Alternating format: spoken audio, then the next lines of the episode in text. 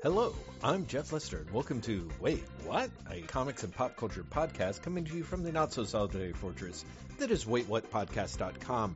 Welcome to episode 281 with Graeme McMillan and I kind of sort of talking about the first issues of Superman Smashes the Klan, X Men, Undiscovered Country, and also the new coffee table book Spider Man from Amazing to Spectacular, but really talking more about budgeting, obsessiveness, and possible reality shows people can pitch for the current DC Universe contest.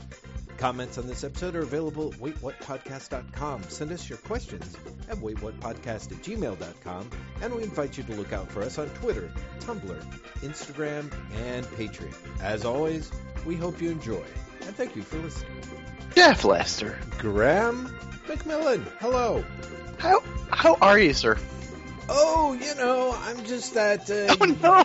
Oh no! Wow, you just know where No, to go. Yeah. But yeah. here's the thing. I say how are you, and when there's a pause, and then you go, oh, I know it's it's been a week. Has it been a week? Uh, it's been a day. It's been a day. yeah. No, yeah. today has been a day. Today's been a day. Yeah, yeah. A little bit of a day. Uh, uh, briefly, and I don't know if I'm sorry. That's okay. Thank you. Thank you.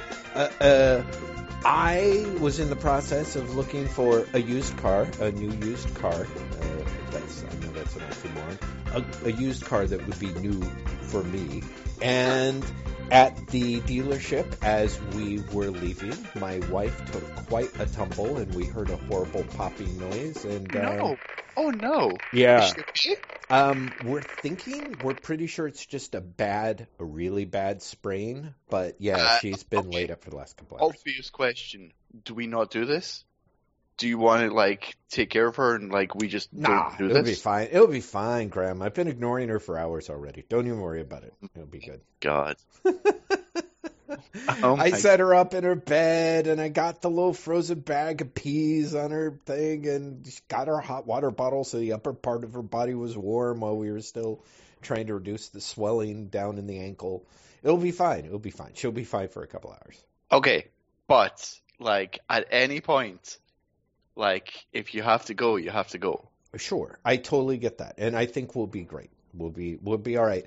It's just it happening in the middle of everything else. I mean, you know, it's kind of. I mean, a, it, it happening at all. yes, it, but- yes, Yeah. yeah, hmm Yeah. So, Oh boy, I'm sorry, and I'm sorry to Edie too. well, thank you, thank you. I will I will pass that along to her. Uh, yeah, we're both kind of. Uh, a little bit sheepish about it, a little bit worried, and you know, and also just kind of a, I don't know. There's there's a there's a fair amount of light trauma anyway, so you know. Uh, uh how are you? So how are you? Um, I'm good, Great. but I'm good today, if that makes sense. This week Mhm. has been a really weird one. Uh huh. Uh, it's really been weird because uh, you may or may not remember when I talked to you last week when we recorded the podcast, I was sick. Mm-hmm. And I was like, I'll sleep it off. No, no, I didn't. Mm. I progressively got sicker uh, Sunday, Monday, Tuesday, Mm. uh, which is is not good. Mm-hmm. But like Jeff, you know me. Mm-hmm. If I am working less and also working from bed, you know that I'm really pretty sick. Yes, for sure. So that's what it was, right? Mm-hmm. You may or may not know that on Tuesday, the day that I pretty much was like, I'm just going to take it really fucking easy, was also the day that Kevin Feige was announced as the chief creative officer of everything at Marvel. Oh, Jesus God, right. And so I didn't really ha- like my plan, and honestly, the plan of my editors for me to take it easy Mm-hmm. kind of got fucked. Right, right. Um, and it's the combination of like that, but also being sick and sort of being underpowered for the first half of the week Mm-hmm. meant that the second half of my week was just nuts because I had to play catch up. Mm, mm, mm, mm. And so, like yesterday, I was yesterday morning, especially. I felt like my head was independently powered Mm. by stress and could have flown to the moon by itself. Mm. Now, sometimes you, when you're just like your brain will not shut the fuck up, Yeah. and you're just aware of everything that needs to be done, and you're just like, haha, thinking, thinking a lot. yes. that, that was me. Uh, and so that was that. You know, just gonna put it like like straight. That was pretty bad. Mhm. But today, legitimately, I've done nothing. oh, good. Like I've watched some television. I've gone for a walk. I went to the library, hmm hmm and that was great. And that was exactly what I needed. hmm Because yeah, like if we'd recorded this last night, I would have been a hilarious gibbering wreck. Mm. I got to admit, that's kind of what the position I was hoping to take tonight. So it's a good thing. Although sometimes I feel like maybe if we both became gibbering wrecks at the same time, you know, podcasting I- I- magic, right? I was talking to a listener of this podcast hmm uh, just the other day, and it was it was uh, decided that the most popular parts, because there was a couple of people I was talking to who listen to the podcast, uh, and I'll name them when we're not recording, Jeff. Mm. Uh, it was decided that their favorite parts of the podcast were the bit at the end where we're spiraling out of control Yes. and trying to bring Yeah. So if we did an entire episode like that, maybe people would like it. No, that's what I'm thinking. If if only we could somehow get there at the start. I'm thinking, and then maybe pull out af- after an hour. I don't know. It's yeah, we'll, we'll have to see. But yeah, no, I definitely feel like a lot of people have been like, ho ho ho, comedy gold there, where Jeff was trying to, you know, accuse Graeme of. Uh, conspiratorial leanings, so you know, I um, and they put it just like that. So, because I too I talk mean, to people why, about why, the podcast. why, why wouldn't they? Yes, indeed. I, I'm all conspiratorial leanings. You know me. You are. You totally are, Graeme. Oh my God, yes. So Uh, I literally just muted myself by mistake in the middle of talking. it was Good great. job, me. It really was- made it sound like you were sputtering with like, you know, I was like, oh my God, did I really upset him? I, legitimately was going to go into a whole routine, and then I muted myself for a mistake, as if my thumb was like, "Stop! No, no. Don't want to go down this route." Nope. Ah, see, I think, I, whereas again, these roads are prudent. Graeme, let me ask you, did you Yeah, ever end up seeing Hobbs and Shaw? You did not. I did not. I did However, not. Yes? it is on Amazon now. really? So Uh, quickly? and I I was so close to like just paying the twenty dollars whatever it is to buy it Mm, this week. mhm, Like mhm. really genuinely disturbingly close. It was one of those things where I was flipping through things and I just went, "Oh shit, really? Mhm. No, no, Mhm. I can't, but I could. No, no, I can't, but I could. No, Yeah, you know, it's one of those things where you really have to talk yourself out of it. Mm, mm. And so instead, I bought uh, Matt Singer's Spider-Man book from Insight Editions, Oh. which is like twice the price. Wow. Yeah, right. But yeah, I, I instead that was my treat myself thing for this week. And Jeff, I have to tell you, I think you'd love it. I'm sure I would. I'm sure I would. Anyway, let's go get back onto uh, the Hobbs and Shaw. Why are you asking? No, I, there's a few things. Uh, we failed to see, you and I both failed to see Biggie and Shorty. I was going to ask if you have seen um, the feel good hit of uh, the year, uh, Joker. Uh, I have not, Mhm. and I want to go into a short rant about that right now. Please do. Movie studios, and I've said this before, stop releasing your comic book related movies. Uh, When- brackets. When, Graeme's I- sick. No, uh, during a fucking comic book convention right, because they tend to do it during San Diego or during New York, right. and that's really dumb for multiple reasons, not least of which, kind of a lot of your target audience are busy doing other things. Yeah, yeah. And don't get me wrong, Joker is like a massive success, Mhm. so they really don't give a shit. And also, I know that Warner Brothers kind of tried to distance this from Well, DC see, a bit. that's what I'm thinking is, is that's, I can see, I don't know, but of course they do that with But lots of other apart- stuff. Yeah. Yeah, but apparently, like the DC logo isn't even on the film. No, really? Huh. Yeah, which is which is kind of interesting, right? Hmm. Um, but it's if if Joker had come out, if Joker's first weekend had been when I was not at a convention, Mhm. I probably would have gone. Right. As much as out of curiosity. Sure. By the time I came back from the convention, then I was feeling kind of sick, and then I got was really busy, and then I got really sick. By the time I got better, honestly, I am so fucking burned out on by the hot takes of that film Yeah, right. I think that film's great, but I have literally no desire to see it right now. yeah, now. I know exactly what you mean. I know exactly what you mean. Edie was like, "Should we see it?" I'm like, uh, "I think we're gonna wait till it comes to like HBO or whatever." Exactly, right, you know? exactly. Let's like let's just wait and see if it. You know, let's wait for the year until it shows up in HBO. Right. And I, I you know, I, I'm fine with that. hmm hmm Because really, I, I I am genuinely burned out by people's hot takes on it. Right. Yeah. It's just like, okay, you guys, I, I get it. You all have feelings. Mm-hmm. hmm Uh, Yeah. so yeah. No, yeah. no, I didn't. I'm guessing you didn't see it either. No, no, I, I've not. I would love to make it into the theater, uh, and it, uh, I just don't see it happening in the next couple of weeks or more. So, which is which is a shame because I have to tell you and the listeners, I, I'm kind of caught in a conundrum now. Tell me your conundrum, Jeff. The conundrum is um, that uh, I'm coming up on a situation where I'm going to be, you know, I, I'm under under the the the uh, relatively tight budget, as it were, um, and trying to tighten the old fiscal belt or, or what have you. I'm not even familiar with the the, the metaphors. That's how I- I- unaware I, am. I was going to say, I love that this makes you sound like Mr. Moneybags. Yeah. I, I don't even know how you people talk about saving money.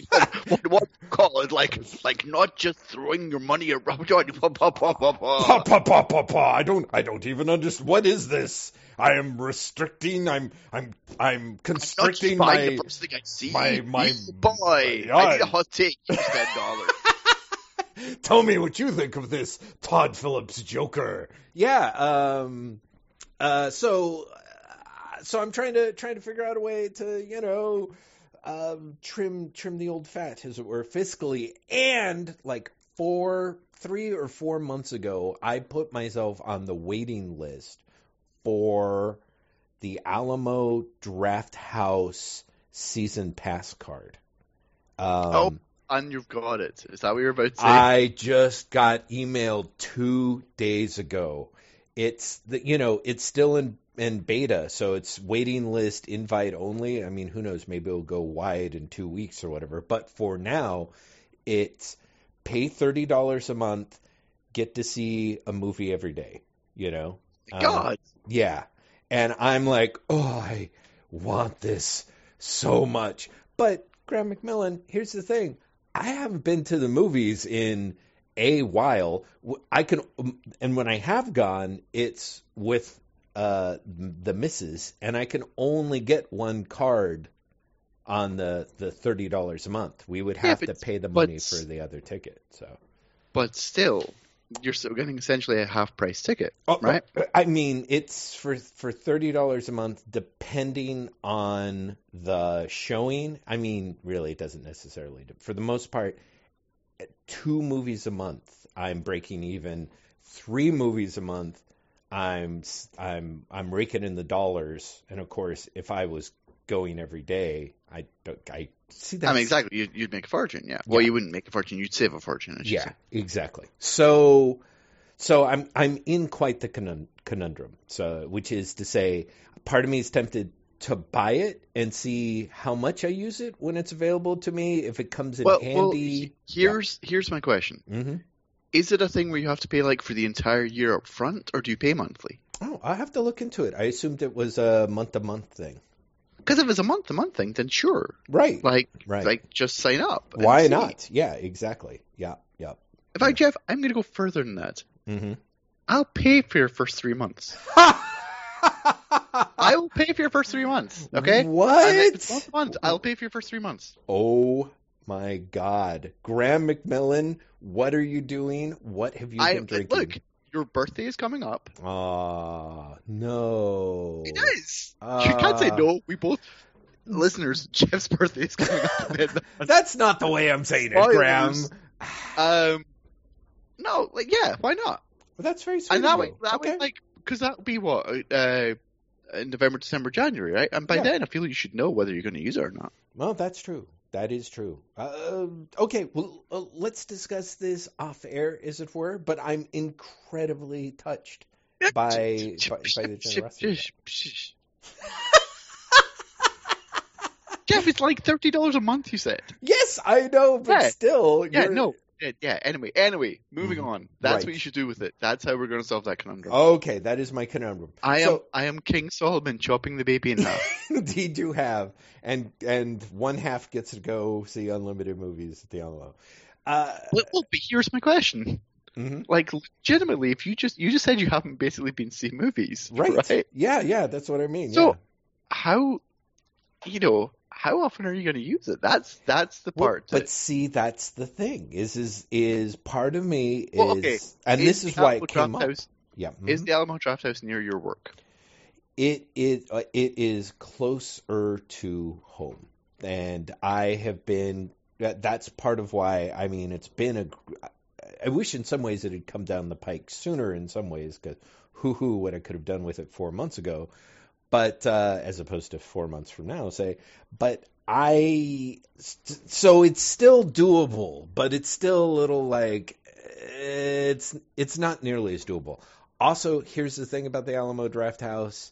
Um, it is it is a, but one of the reasons why it's actually kind of a genius maneuver for them to have a deal like this is they sell food and drink uh, inside the theater. You know, you can order off a menu. Sure. So so you get the movie for free, but they'll make it back when they feed you. Well, see, that's it. Yeah, In, you know, it is impossible. I don't can't remember the last time I went to the Alamo Drafthouse without having at least two beers, and most of the time it's two beers and an Impossible Burger. So that's well, that's like, that's the same with the McMenamins Yeah. cinemas up here in Portland. We're like, Mhm. Sure, you're paying, you know, quote unquote cheap for the film, right. especially if it's a second run theater where you are. You're paying like almost nothing for the film, Yeah. but you're also going to eat and drink there, Yes, exactly, exactly. and you can pay like even at the the Bagdad, which is a first run theater, and you pay shit ten, eleven dollars for a movie. Mhm. Like you're you pay like a, a, a multiple of that for your food. Yes. So so they're they're making their money back. yeah. Right, exactly. So it's in it's a it's a pretty genius arrangement. All of which is to say, I worry that it's not unlike, say, the Comixology Unlimited coupon that I got uh, just a few days ago that expires. I think the day after tomorrow, which was like, hey, fifty percent off any Dark Horse books between now and then using this code, and I was like. Well, all right. And so I jump over there and I'm like looking at stuff and I was like, wait a minute, wait, wait. I don't wait, actually wait. want any of these books. Well, no, I mean, I do, I do, and believe me, some of these, some of them, especially when you combine it with some of the, because I think it was actually half off, maybe even some of the sale prices. So, because some of the books I was looking at, I'm like, why is this two dollars and fifty cents instead of ten dollars? You know, but I, uh, as as you know, I have been mapping out my comic book expenses for almost a whole year now, and uh, I have been uh, charting everything, you know, in a nice little Google Doc. And one of the things that I find is sale books are the books that go the longest without being read. And of course, I'm way behind on my sale books as it is. Like the the books that I get uh, subscribed to, um, you know, that I have on the quote unquote pull list, those get read the fastest. Um, you know, like the distance between when they're purchased and when they're read is boom. Books that I new releases that I pay full price for, as long as they're not manga, tend to get read immediately.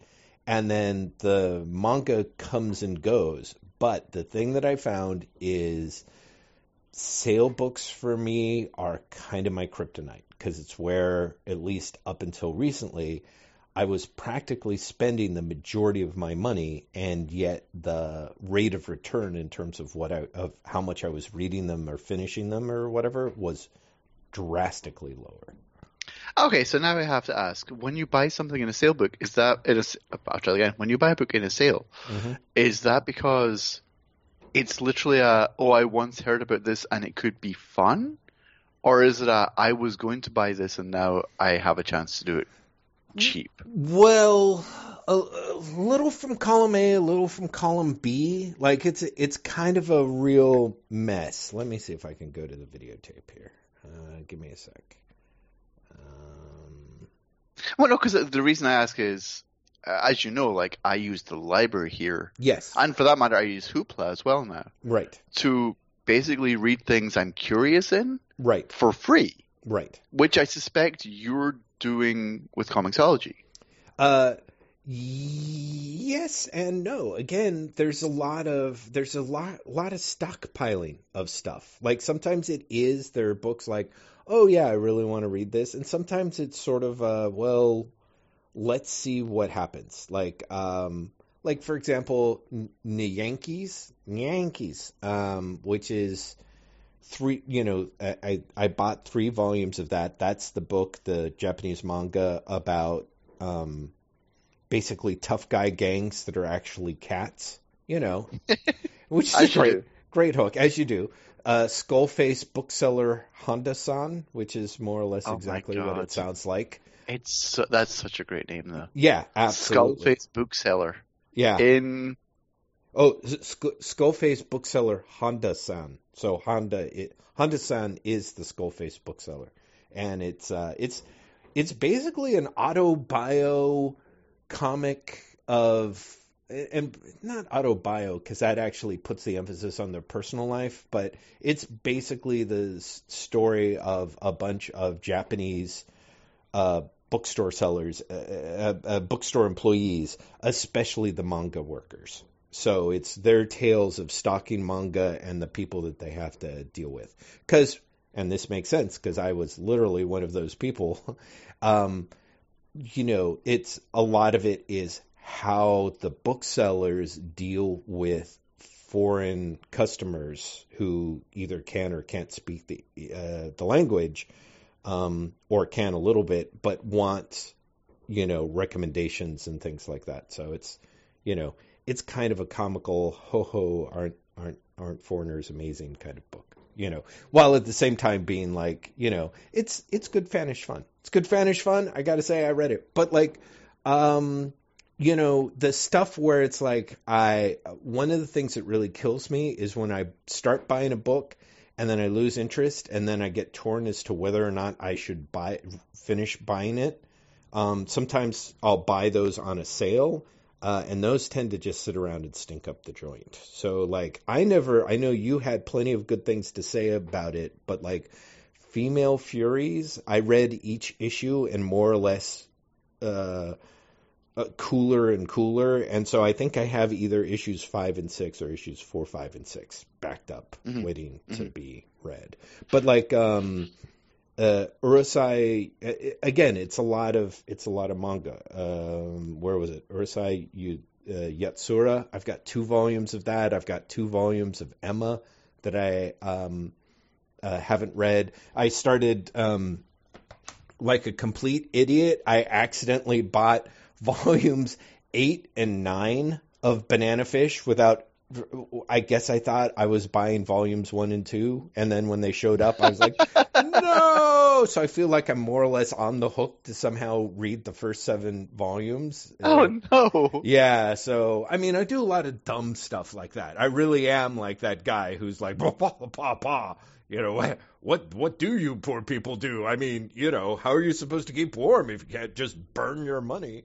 You know, um, so I, I don't know. You know, the X Men Grand Design books. I, you know, I, I bought those eh, with diminishing returns and but then they just seem to seem to keep just putting them out so i'm like okay i'll buy this one sure. I, And- I, I guess I'm still doing this. yeah then. right exactly and That's, it's is that like? Do you not find that's the problem? That's not a Comixology problem as much as like that's a pull list problem, right?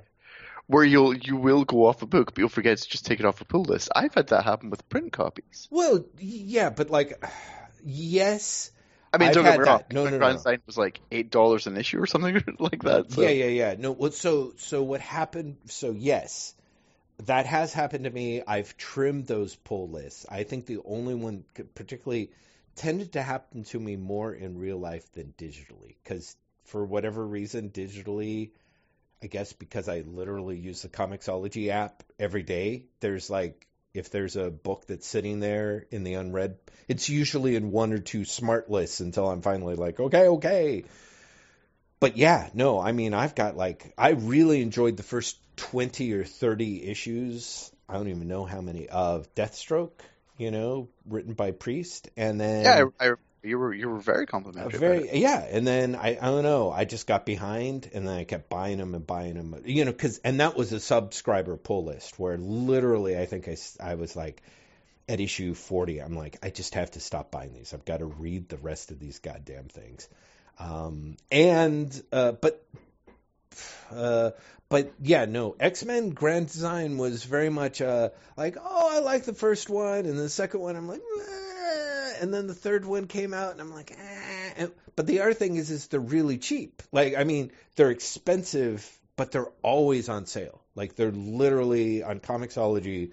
Whenever Marvel has a you know, jumping on volume sale, X Men sale, and, and, they've had a lot of those recently. Like I just yes, feel yeah. like you you can get the grand design volumes for like three dollars, you know, and at that point I'm like, well, it's three, it's such a good savings. This is how I, re- you know, they they do these studies. The reason why people have sales is you know, to draw in people who are like, oh, but these savings are so good, and then you get them in, and they spend lots of stupid money, you know, throw, throw start throwing the bad money after the good. That is that's me. It's like I'm I'm just keep being like, well, three dollars is better than eight, but I'm telling you, I I don't I don't even know how many issues of it, and my worry is, you know, how they repackaged X Men Grand Design in in you know the the sort of the the trades, yeah, yeah, the trades and the single volumes. I might have bought those too. I'm not sure. I'm I gotta admit I can't really tell if Volume Two of X Men Grand oh, Design oh, is no. like Issue Two or Volume Two. Yeah, no, I know I'm a mess. I'm a mess, Graeme. I'm a mess. So Congratulations. well, thank you, thank you. So, like for example, the only books that I have not read from the books that I bought this week are Golden Kamuy, which I love, but I'm still desperately behind on, like you know, at least four volumes behind, and Mob Psycho 100 Volume One, because I had heard good things about Mob Psycho, uh, and it's it's 100, and it's by the guy who does uh, One Punch Man, and I'm like, great. So that, ironically, is published by Dark Horse. Uh, and so with this 50% off thing, I had already purchased volume one. I saw like, holy shit, I could buy volumes two, three, and pre-order four at like something like three dollars a pop. Maybe it was three fifty, maybe it was two fifty. So I loaded them into the shopping cart, and I was heading towards the old digital checkout. And then I'm like, I haven't even cracked open volume one yet. What Yeah. if I don't like it? Yeah, what if I don't? Yeah, what if I'm? What if this is a saving in something I don't want? Yes, exactly, exactly. So, you know, so I had to defuse that particular bomb, and that's and you know, Graeme, I was going to ask, what are you obsessive about? What are you obsessive about? There's things. It's clear I'm an obsessive, hoardy, you know, mess. But I feel I don't necessarily know if we've we've talked about what are the things that you're that you can that you feel uncomfortably obsessive or sweatily compulsive about. Oh God, I don't know.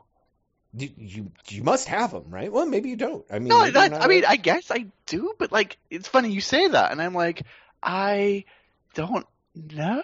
Like, I'm I'm weirdly obsessive about work, as you know. right? know. Yeah, that is true. Right, I Yeah. do. Like, I, Yeah. I, I, if I'm not working, I get antsy about it. Mm-hmm. Mm-hmm. I'm like, no, I should, I should, I should be working. I should be, you know. Um, but, uh, God, is that it? That's terrible. No, That- no. I mean, that might actually be it now.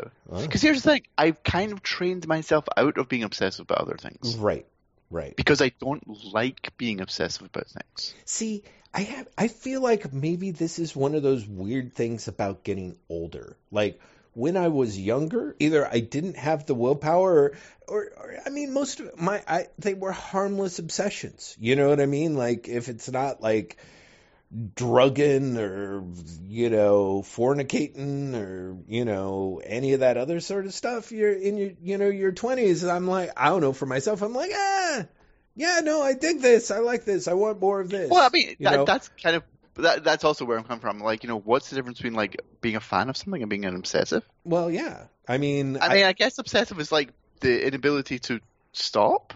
Right? Right. Or or let's let's even stretch it to the point of you're kind of it might be part of the little dopamine high is the idea of like oh i probably shouldn't do this but i kind of want to do it. You know that kind of giving in. Like you got it right? You know what i'm saying here right Yeah, but like like literally like you said that and I was like, oh shit, so you mean like me eating cookies? yes like that yes there we go a breakthrough yes No, but it's fine. It's like it. It sounds silly, but yes, like my willpower when it comes to sweets is is minimal, as I'm sure you know by now. Uh, yeah, you know, I, I, I have to say, Graeme, you like your sweets, but you do tend to pace yourself. You know, you're not. you're- yeah, mm, uh, yeah, for me, sorry. I I only see you when we're out at meals, so it's only like you get a limited portion. You know, we don't hang out yeah, really exactly. in just It's house. not like yeah. yeah, so Um,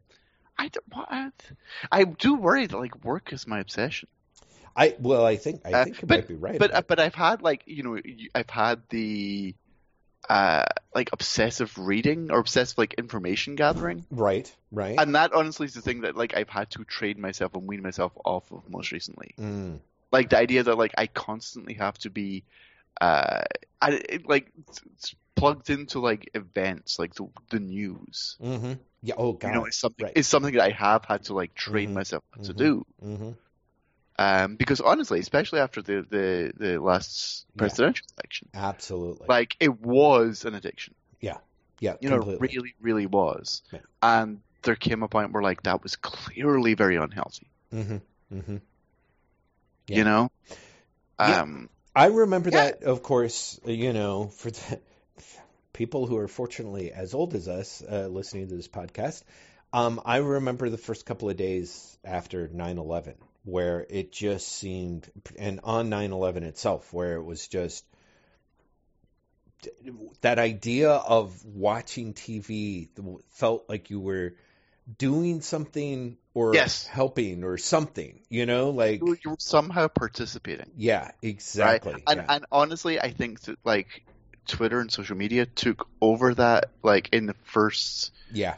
Just in the first days after the, the Trump election. But honestly, like to this to this day, hmm I think a lot of people still like equate saying something on Twitter Yes. with actually doing something. yeah, absolutely. Um, Mhm. but no, like that's that's probably like the that you know the the more obsessive thing.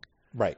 Um, and it you know and there there has been uh, a need to like actually just put in rules and be like, no, you stop. hmm Do you know what I mean? Like you have to step away now. You Mhm. actually have to step away now because if you don't, you'll just stay here.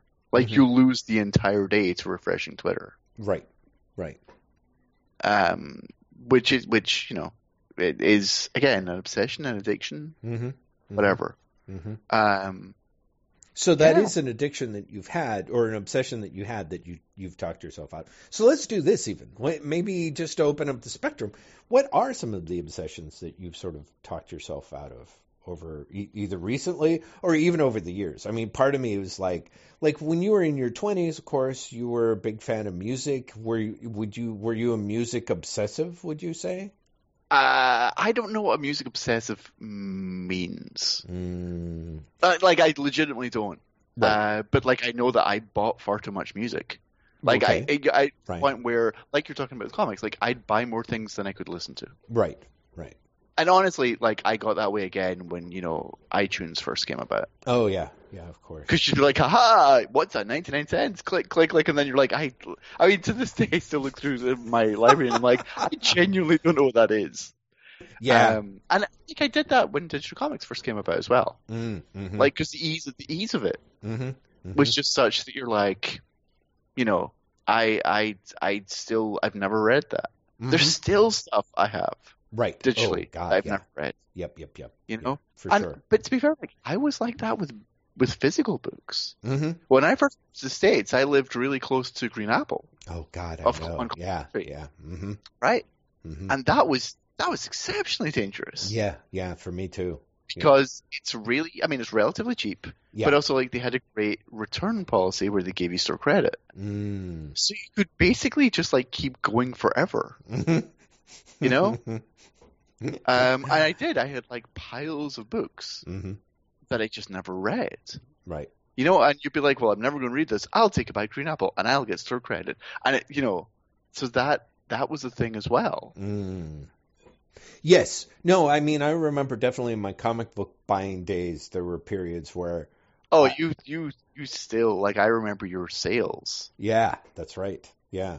Well, and and just I got to that, but part of that really did stem from at least initially this idea of like, oh yeah, buy this, but you know, I could always sell it back or get, you know, like after I'm done with it. Like that is that is a that's a a It's it's variance that I've is slippery. to no, yeah break but it's a of. slippery slope, right? Yeah, and like right. I had the same thing Right. uh, when I first moved to Portland as well, because Powell's there's a Powell's really close, Oh yeah, that's right. right? hmm Um, and it's the same thing, right? Right. Where and it actually there was a variant of that because by that point I was getting an awful lot of of um, Oh right. books. hmm hmm So literally, I would get free books, Jeff, Yeah. Right. and even the books I didn't want, I could just take to Powell's, right.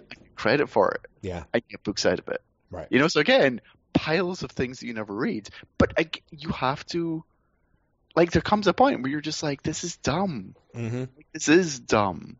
I have to. I have to stop doing this. hmm Um, like is that okay? So you're talking about you're trying to budget now, or budget in a different way, Right. Yeah. right? hmm And so this is making you uh, reassess your spending.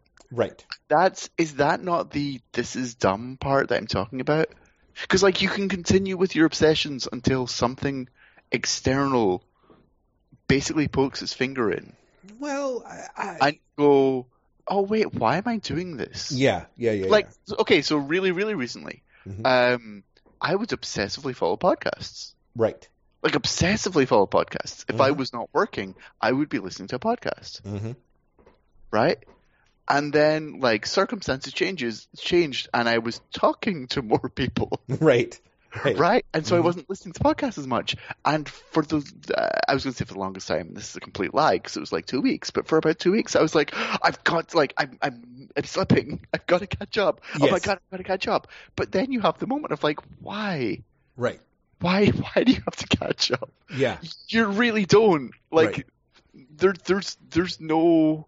You're not losing. You're not missing anything. You know. hmm hmm Well, and I think that's the other weird. To me, that's also part of the core of obsessiveness. Is depending on. I mean, I feel like so much of it now is the you know, as the kids, and by kids I mean marketing specialists talk about. You know, FOMO, the fear of missing out. It's like it's a thing, right? Like it's kind of a, and I've talked about it before with you here, particularly in regards to comic books, of like, oh man, what happens if I don't keep reading comics? You know, it's like being able to talk about them with you on the podcast or being able to talk about them with people in the shop or on Twitter. Like if you lose that, you kind of feel like you don't have anything to contribute, you know. Yeah. And, and again, Yeah. you're you're missing one. I feel like one of the things that's crazy about uh, these days is I feel like pop culture is such um, is such a treadmill in a way that it never was before. Such a you know you're on the assembly line of consumption. Like before, I feel like when I was a kid, it was like, oh, did you see this TV show? You know, and it's kind of back. I mean, even then, it was like, oh, did you see so and so this week? Like there wasn't the amount of destination TV was very low because a I was a kid and b TV was crap back then. But as more and more TV has become, you know, quote unquote destination TV or water cooler stuff, and then you start getting shorter bingeable shows where you're watching eight to ten episodes in a weekend to be mm-hmm. able to talk about it. And then suddenly, like, you know what I mean? Like, that's that show no longer becomes a show. That show becomes a Saturday, I guess, you know? And Yeah, yeah, yeah. You know, so then we're on to the next one. Like, I, I do wonder sometimes if the stuff with Trump's presidency has made me feel like sort of in the same way that that has just this continual exhausting bombast like all the stuff that we love well all the stuff whatever stuff that people love that's out in in for public consumption is usually designed to be gobbled up um, with the idea that it's it's one in a series. You know, like the Apple iPhones, I think, are the exact epitome of that, right? You know, where tech is iterative and everyone knows that it's iterative, so it's never just that idea of like, you know, only only crazy dads were the sort of people who talked about, say, um, models of cars you know, yes, having yes. car models but, come but out. now, like, it's it's an obsession. It's a, yeah. it's a culturally accepted thing to say you have like the iPhone. I genuinely don't know whatever the latest iPhone is. Right. Like the iPhone latest. Yes. Yeah. Exactly. You know, and it's a status symbol as well. Mm-hmm. Right. Right. No, and I think that's the other thing that's also kind of amazing somehow. And honestly, I think that's the majority of this. Is I do feel like I don't know. There's times when I'm at work and I'm just lonely, you know, and I go and I look on Twitter and just and it makes me feel a little less lonely in a bad I don't know, this is actually the reversal of a metaphor, but it's kind of the methadone to the heroin, but it's somehow worse, you know, in the idea of like, yeah, I sort of can look at the clever comments of people that I consider to be my quote unquote friends, but, you know, are they? Aren't they? When you start reading, of course, about all the other dopamine stuff that they do to make you hooked to these to your social media network, um, I, I just uh, I'm just aware that so much of it seems to be like like people are the strongest incentive I feel like, which is ironic that we're just you know trapped in these toxic online communities in many ways. But people are there because they want to be around people or feel connected to people or again there's the prestige and the status thing that catches on which honestly I do wonder how much people would actually genuinely care about if you weren't able to monetize it you know I think Yeah, just uh, did I tell you about getting a new phone plan at the beginning of the year? No, I don't I don't think so. Okay, so I have an old phone. Like mm-hmm. I really do. I because uh, I don't see the point of upgrading my phone. Right. If that makes sense. Like my phone works, mm-hmm. and I don't use it that much. Like I literally only use my phone in case of emergencies or for phone interviews for work. Mm-hmm. That's it. So I don't use it that much. Mm-hmm. But I had to change my phone plan. Mm-hmm. And I go in and I think, oh god, I think it's like an iPhone 5 or an iPhone 5 something. 5S yeah. maybe. I, yeah, I, yeah, yeah. yeah, see exactly. But like just it. Ooh, yeah, you see.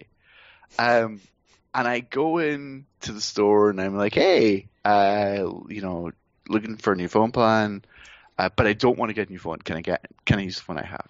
And I give them the phone, and Jeff, I literally have three strangers shame me for my. not exaggerating. Like the one I'm talking to, the one trying to be professional, actually goes, mm, I, mm, I don't even know if we cover this anymore. Oh, I mean, that's when did you even get this? I can't, I can't believe this still works. and it's this thing where it's like not even so you know I've managed to avoid the you know I have to upgrade my phone for the status symbol thing, but then literally I'm just going to get a phone plan. Yeah, they're like you fucking loser.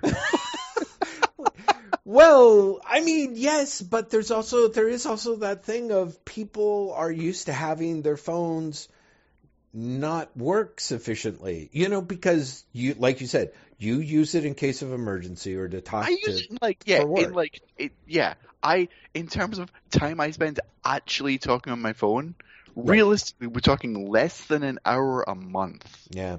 You know, I do wonder, and I'm not saying so. I mean, part of me is like, oh, that's just the fact that you keep talking about using your phone as in talking on your phone is such a that right there is adorable. Like, I'm like, okay, this is this is exactly what, what, I mean. But that's just it, Jeff. When I text, I do so on my computer because I'm on my computer all day. Yeah, I I actually wonder if this is a work from home thing because I have to say, Oh, I, Edie, almost certainly. who Almost also works from home, uh, it's the same way. For she messages from her computer, she does everything on her computer. The the her phone is for phone calls. I mean, she actually has a landline that she prefers because of headsets and blah blah blah blah blah. But she uses the most of when she uses the phone is out in the world and.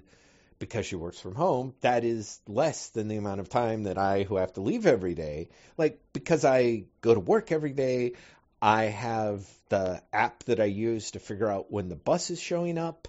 I have oh, the, Oh yeah, no, don't get me wrong. Like I use I use other apps on the phone. I Do meant you? like you know for phone things. I, well, I mostly listen to music on it. Okay, all right. Because I just because sometimes people upgrade their their phones because the goddamn apps open so slowly or so sluggish, you know, on an iPhone five or 5S that they're like, "Ah, I can't take this anymore, you know. So clearly not the case for you. But so you do use it to listen to music, which is Yeah. good. But you don't really. But I I think you're the same way as Edie. You don't have like. I don't know, Angry Birds that you like No. use while you're waiting No. in line somewhere, you know? No, Right. So I do I like I wonder. don't even. I don't even have like the Twitter app on my phone. Wow. Wow. See, whereas I do, I have, I, well, I use Tweetbot, but you know, same. That's same what I mean. Like I don't Yeah. have a Twitter up on my phone. Yeah, Yeah, exactly, exactly. yeah. Literally, my phone exists for me to uh, do interviews on, like for people to call in case of emergency, uh, and for me to listen to music, Listen to On. music when you're walking somewhere. Yeah. And that's it. Yeah. Yeah, it's it's that. Uh, but so so I use it so rarely hmm that like, really I rarely use my phone. But at the same time, you have to have a phone plan because literally, again, in case of emergencies, I have to use it for work. Right. Yeah. And I go in and there's literally these like It was pretty great. Yeah. We're like- just like outright shaming me. And Jeff, I don't feel like old old, Uh-huh. but I really did talk to these three. I was like, that's right, I'm a granddad. Yeah. Yeah. That, okay, sorry.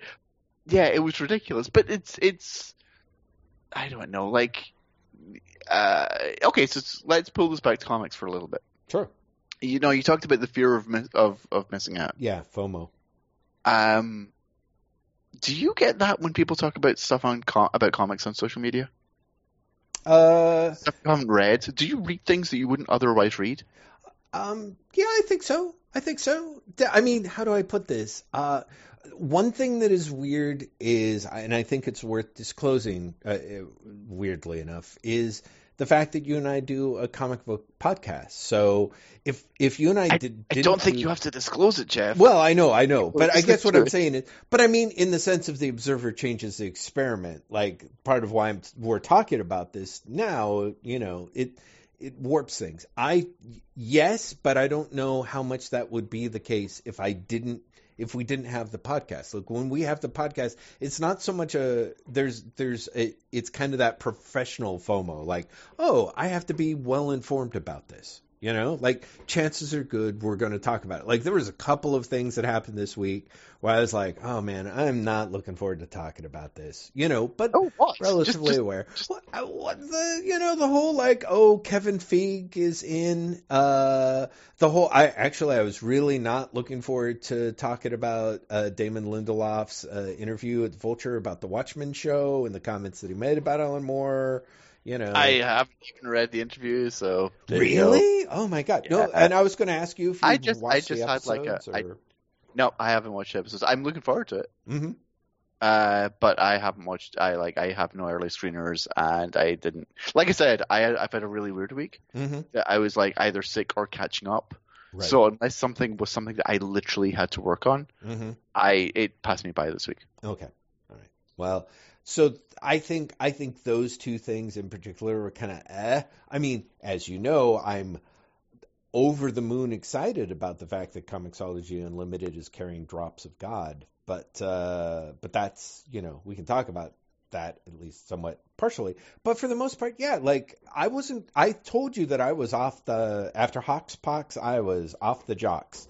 Um, but then reading, of course, and of course, X Men number one, seen some of the discussion online about that. I'm like, oh shit, okay, I'll pick this up. Fine, you know. And it was it was a good comic. I'm glad I I'm glad I picked it up. It's, I think it was still kind of eye gougingly expensive, maybe, but I was gonna say, was it a good? comic? It was a really long comic. it was long. Yeah, It was a really long comic. yeah, yeah. it was a comic. Literally, I got like halfway through, and I was like, "Why is this still happening?" Yeah, yeah, no. So I mean, I think I think in that sense, uh, it was good. I mean, you know, I mean, I there were parts in it that I actually liked uh, in it uh, a lot, but I had not, I had no intention of picking it up until I was seeing, Until everyone was talking about it. yeah, the discourse, and then it was kind of like, oh, okay. Um, you had said good things in the past, of course, about uh, Superman slashes smashes the Klan, and so when the first issue of that came out, I was like, oh, because it it was that was the trifecta of, you know, I had told myself that I would pick it up when it comes out. Graeme has said good things. It's going to be worth talking about. You know, it's a talented bunch of people, but and it's sort of like I want to read it. I want to be able to talk about it. I want to be able to hopefully be able to happily recommend it on this podcast. So And yet, no, I, I could just hear that. I could hear you. You're ramping up. Well, you know, I got to tell you, um, it it was. I think it was good. I don't. It didn't necessarily kind of knock my socks off. I it left me wanting a little bit more than I got, which is crazy because it's an 80 page comic or something, you know. So uh, it's I love, as you know, I'm a huge fan of Gurihiru's art, but it it didn't. It felt kind of weirdly something. I looking at it again, I I think that I was not crazy about the coloring, and I think the coloring is by Gurihiru, so it shows Yeah, you I think it is. what yeah. the hell I know. But I think I don't know if they were thinking that because it was an old time book, they were going to use a just a very faintly desaturated palette or something. But as I was looking at it, I'm like, I want this to be richer, crisper. You know, I mean, Gurihiru is such a nice pick for the team in a way because it's they've got the almost Fleischer esque um, design sense, you know, just Mhm. just Mhm. baked right into their work. So, and Gene Yang's story is great. He did a fabulous job with um you want to say the supporting characters, but really and and this I think The, is the part main of, characters. yeah, they're the main characters. One of the things that I think, in a way, is a bit problematic about the book is that it is a, um, because it's a it's it's it's it's a young adult book featuring Superman rather than more of a Superman book, and on Sure. the, and that is fine and good, and and the stuff that Yang does with that is great. I think my problem is I have a real hunger for Golden Age Superman. You know, like I would like to do see more stories done with Superman can't fly, so he's running on the telephone wires. You know what I mean? Like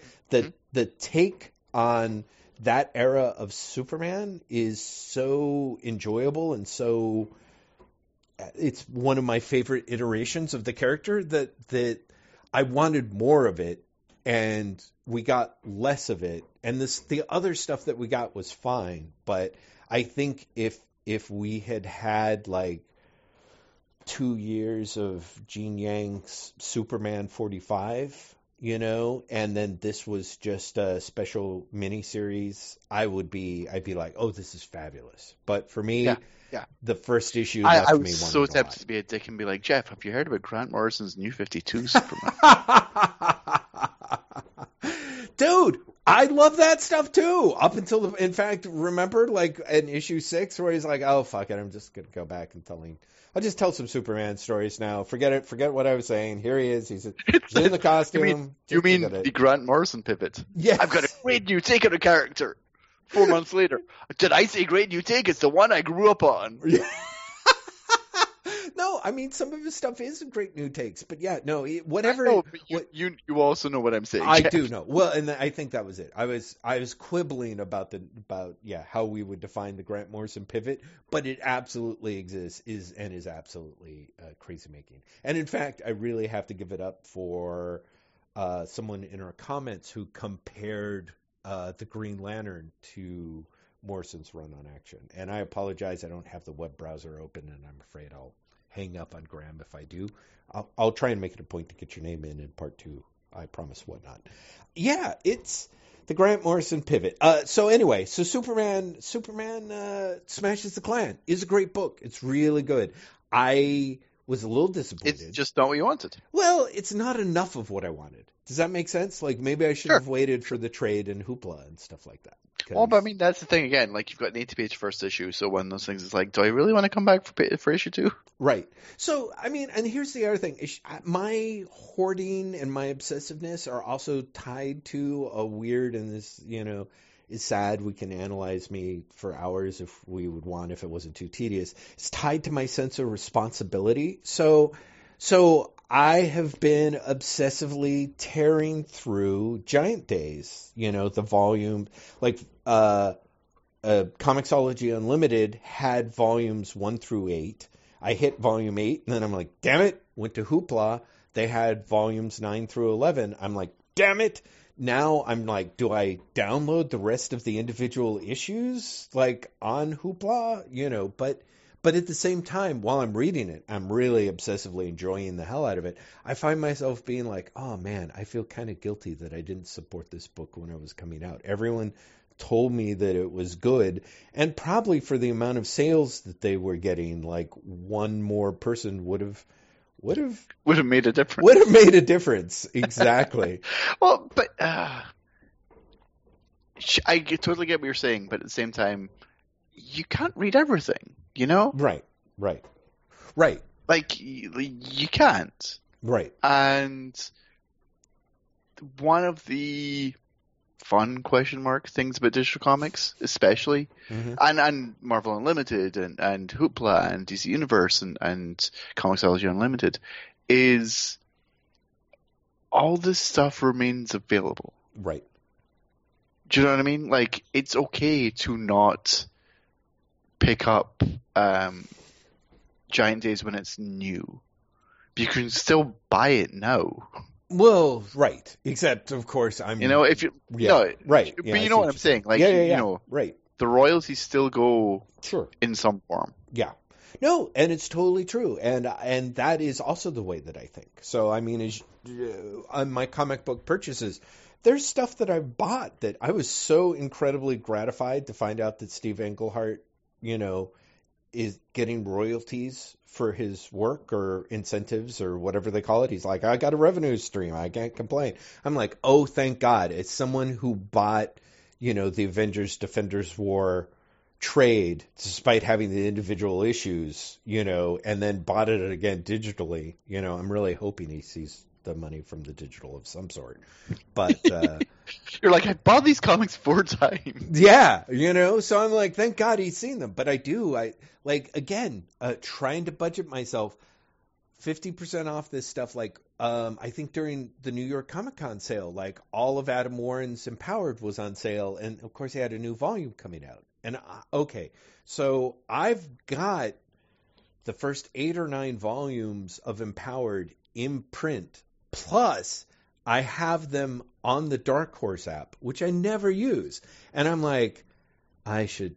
I'm not going to buy these on Comixology. I'm not. And but part of me's like, but it's so cheap. They're so cheap. They're because of course they've been out for a while. You can pick them up for dirt cheap, and then you'll have all you know all the volumes digitally on Comixology. I'm like, they're just over on that other app that I haven't opened in like Exactly. What if I opened that up? What 36 months. Yeah, what would happen? I mean, I'm sure it would crash right out, but in theory, it would work, you know? And and the books are in theory all there, but I'm already doing that horrible rebuy the album, you know, re rebuy the album on vinyl on CD. I'm kind of creeping up on the oh fuck, I've got it. I'm I'm buying the remastered CD of the CD of the album that I have. You know what I mean? Like, I'm just like, ah, don't buy this stuff just to have it on Comixology. It's like, but, but Jeff, how are you going to read it if it's not on the app that you read? And I'm like, ah. Anyway, so yeah, obsessiveness. That's uh, welcome to hour one of our podcast, everybody. Um, Doing well, right? yeah. Book Book podcast. hmm hmm Welcome. Yeah. No kidding. So I think I probably have some good talking points about obsessiveness.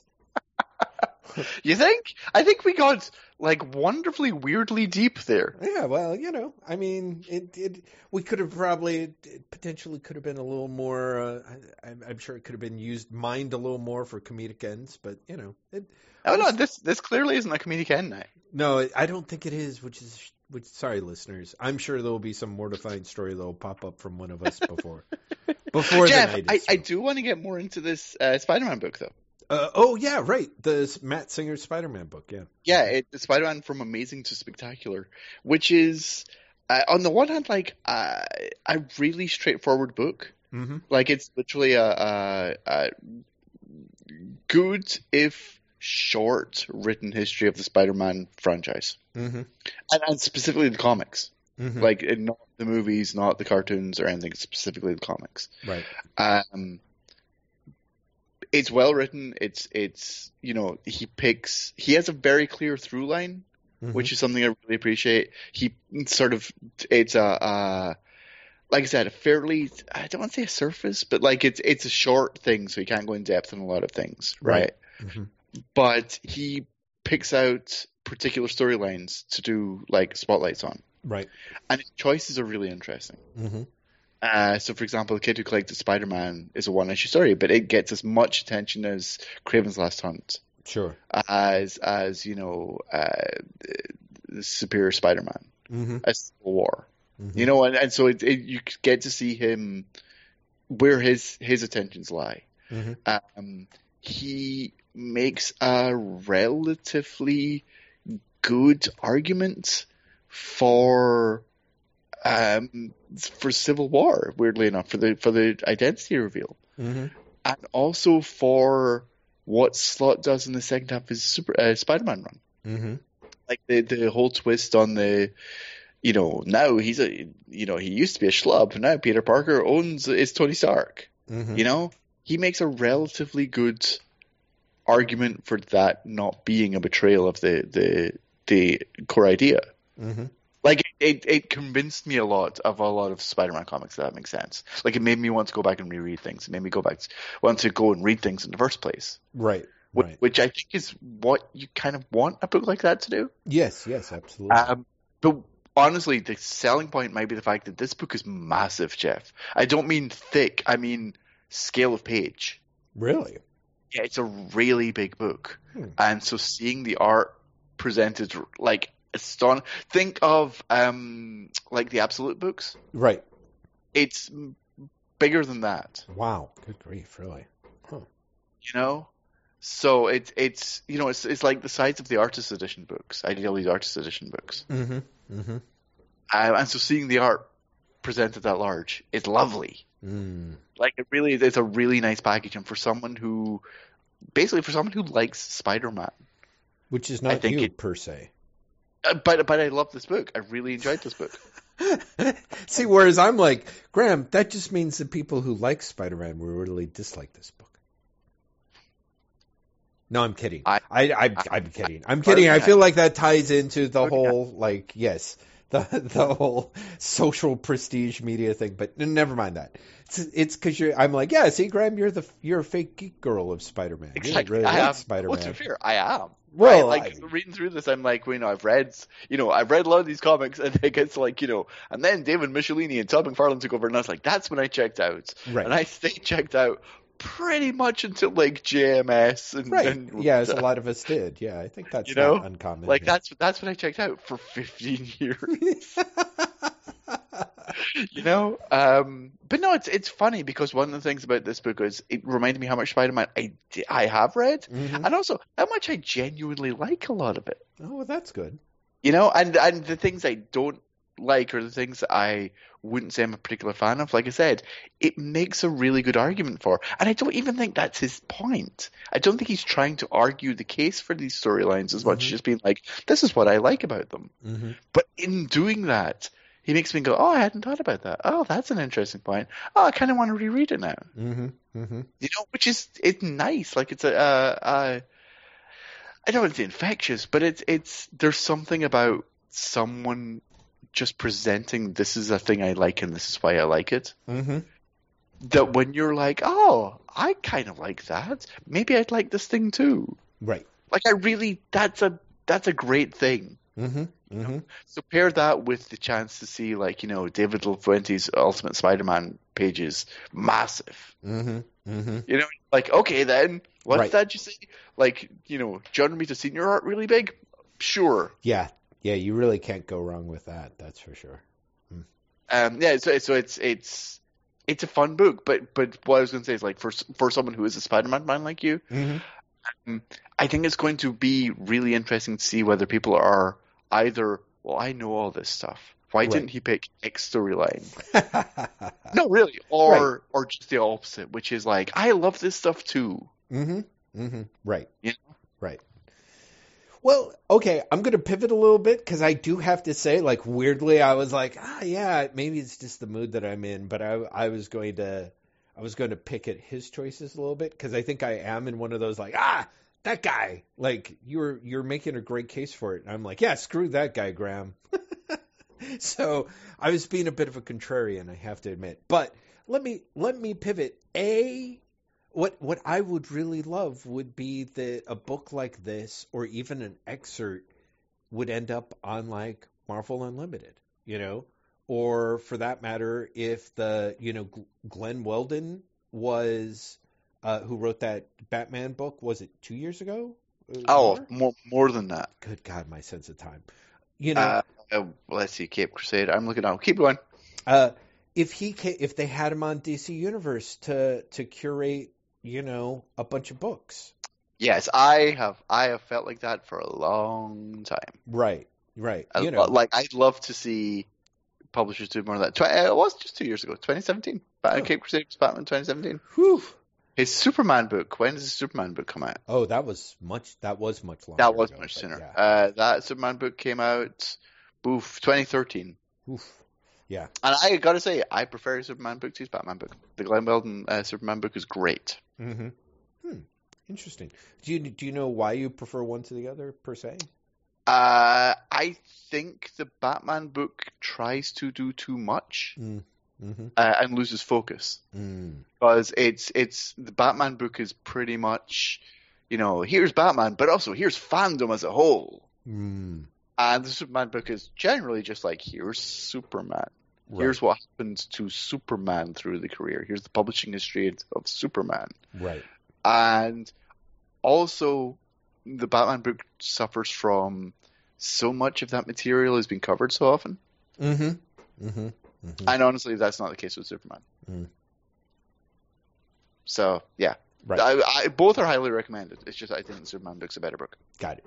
So Marvel, Marvel sort of kind of does this. I really do appreciate that Marvel Unlimited does have uh, creators pick their their favorite stuff. Um, it's very brief, but you know, and there's a lot of the same suspects on there. Like I kind of feel like everyone who who who is asked to to pick their favorite books on Marvel Unlimited, like has to pick Next Wave. You know, Agents of Hate. Yeah, there, yeah, it's it's true. There's a whole bunch where it's like, oh, that again. Yeah, exactly. You know, but like David Walker had a bunch of picks, you know, and and one of his books, one of his picks was Skull the Slayer, uh, and I I just about shit myself and fell out of my chair at the same time. It was I was like, what? And it was great. It just his little one paragraph thing about it. I'd like it if it was a little deeper, but it seems to me because I was thinking about uh, one of the other things that I think horrified people. I hope this was this week, not last week. Was Disney Plus's uh, release of Oh like, God, no, that was this week where the Disney Plus is like, we're going to list on Twitter everything we've got. yeah, Was and it it went on for like three hours. It was like Monday. It was Monday. It happened. Yeah, yeah, yeah. And they also had like that that video that was like here, and it's three hours long, and it was yeah. So so they unveiled three hours of that, and everybody was you know sort of you know. I did. I really appreciated the guy who was like, "Wow, strong flex from Disney Plus to show us how much absolute shit they have." And it's true. There's like some really horrible stuff on there, but of course, just about everyone's worst pick was someone else's favorite pick. Like, Yeah, yeah. you know, which of course is kind of what they were going for.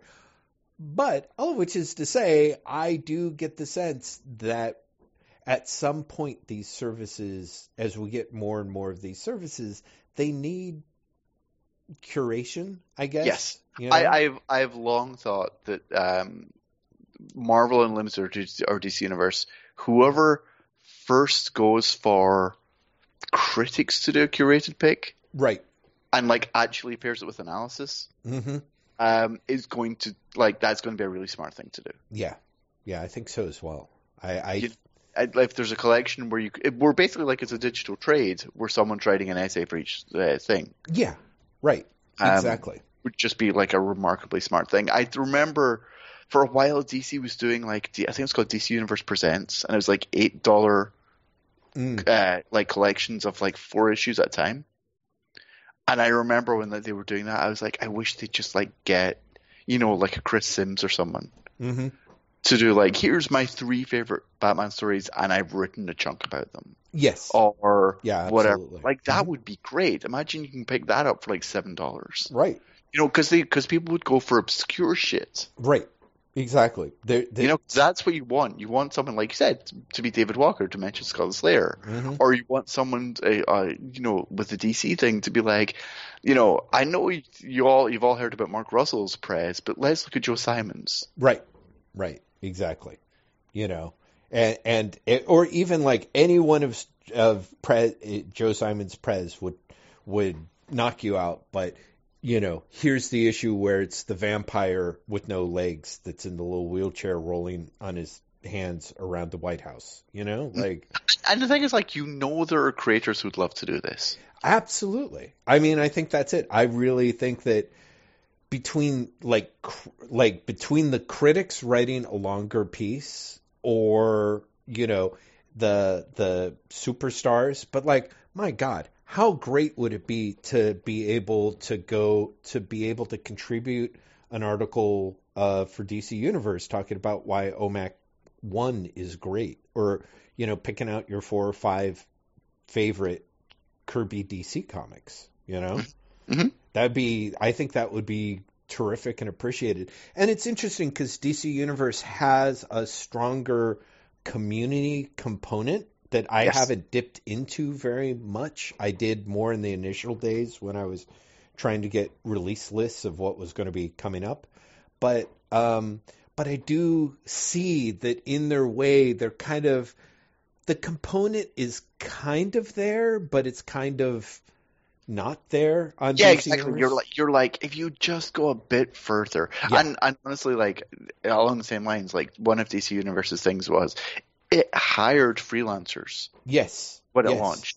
Yeah, You know, and it felt like you were so close to actually getting people who were going to actually like curate the comic selection, especially Yeah. because when DC Universe launched, it had a curated selection. well, right, It exactly. didn't have everything on there. yeah, You know, and there was this feeling of like maybe they're actually going to do this, right. and they didn't. Yeah. No, no, they didn't, and it's probably for the best because their curation, at least from what it sounded like, never really moved beyond the, you it know, was pretty like media properties and, and what ties in with the media property. Right, exactly. Like, who is Trigon? Find out here, you know, kind of thing. Or, you know, now Yeah, that you've seen John Constantine, you know, et cetera, et Yeah, which is like I still love when they, they when DC Universe didn't have like this full list on there, and Mhm. even now it's like you know we don't have Vertigo titles on there. It's like you fucking do though. Yeah, right. You've got all the Vertigo Doom Patrol issues on there because it's a fucking Doom like there's Right. a Doom Patrol show. Yeah, Yeah, they're, it's incredibly, incredibly um, uneven still. yes. Uh, they still say things like, you know, well, we don't like, you know, we don't want comics with mature reader material on there. And it's like, have you watched Titans? right. No, I know. I Like know. your shows are absolutely unafraid to have mature readers content on there. Right. So why are you afraid that the comics are? Yeah. Like that's nuts to me. Yeah. yeah. No, it's they're they're I don't know. Again, I, as you've heard me say repeatedly, like DC had such a deep trove of Silver Age material that works really good as all ages material, and DC's put so much time and effort into an all ages line. Like I'm like, have your basically all but have your free version of DC Universe for kids or figure out a way to striate the stuff. But yeah, it is ridiculous when they're like, "Oh no, we couldn't, we can't really, nah, no, nah." Although I was going to say like some of the stuff with Vertigo, I was like, yeah, like Enigma, which of course you is Dark Horse now, yeah, yeah, is coming out from Dark Horse, which is a stunner to me. That's um, I want to say that's great news, but uh, it is great news. It's huge. I just sort of wish it wasn't coming out from Dark Horse. So, but um, what it's funny. I just was talking about like you know Titans swearing, and I just remembered. Did you hear about Bizarro TV from New York Comic Con? Because I honestly feel like that's news that just went nowhere and should have been a bigger thing. No, I don't think that I did. Okay, so this surprised a lot of people because everyone seems to think DC Universe is going away, mm-hmm. right? And it's not. And I mm-hmm. think I've I think I've said this in podcasts. I've definitely told you this before. I've talked to DC people and they're like, they're we're really not looking at shutting it down. Right. Um, they announced Bizarro TV at New York Comic Con, except they did it at a press event, and I really don't think it got coverage, which is a shame. Bizarro TV is Blue Ribbon Content, which is Warner Brothers' digital production unit. Uh huh. Um, are doing an anthology show based on DC characters. Hmm and it's live action and it's animation. It's all shorts, mm-hmm. and it's literally uh, we will do it in house, but we'll also hire people in that we think are fun, mm-hmm. and we can do whatever the fuck we want. Mm-hmm. So the characters they've announced mm-hmm. that will be part of the launch, right? Space Cabbie, wow, Ambush Bug, Slam Bradley, and the Creeper. Wow, huh? And and I might have been misled, but from what I know, I think Ambush Bug is live action.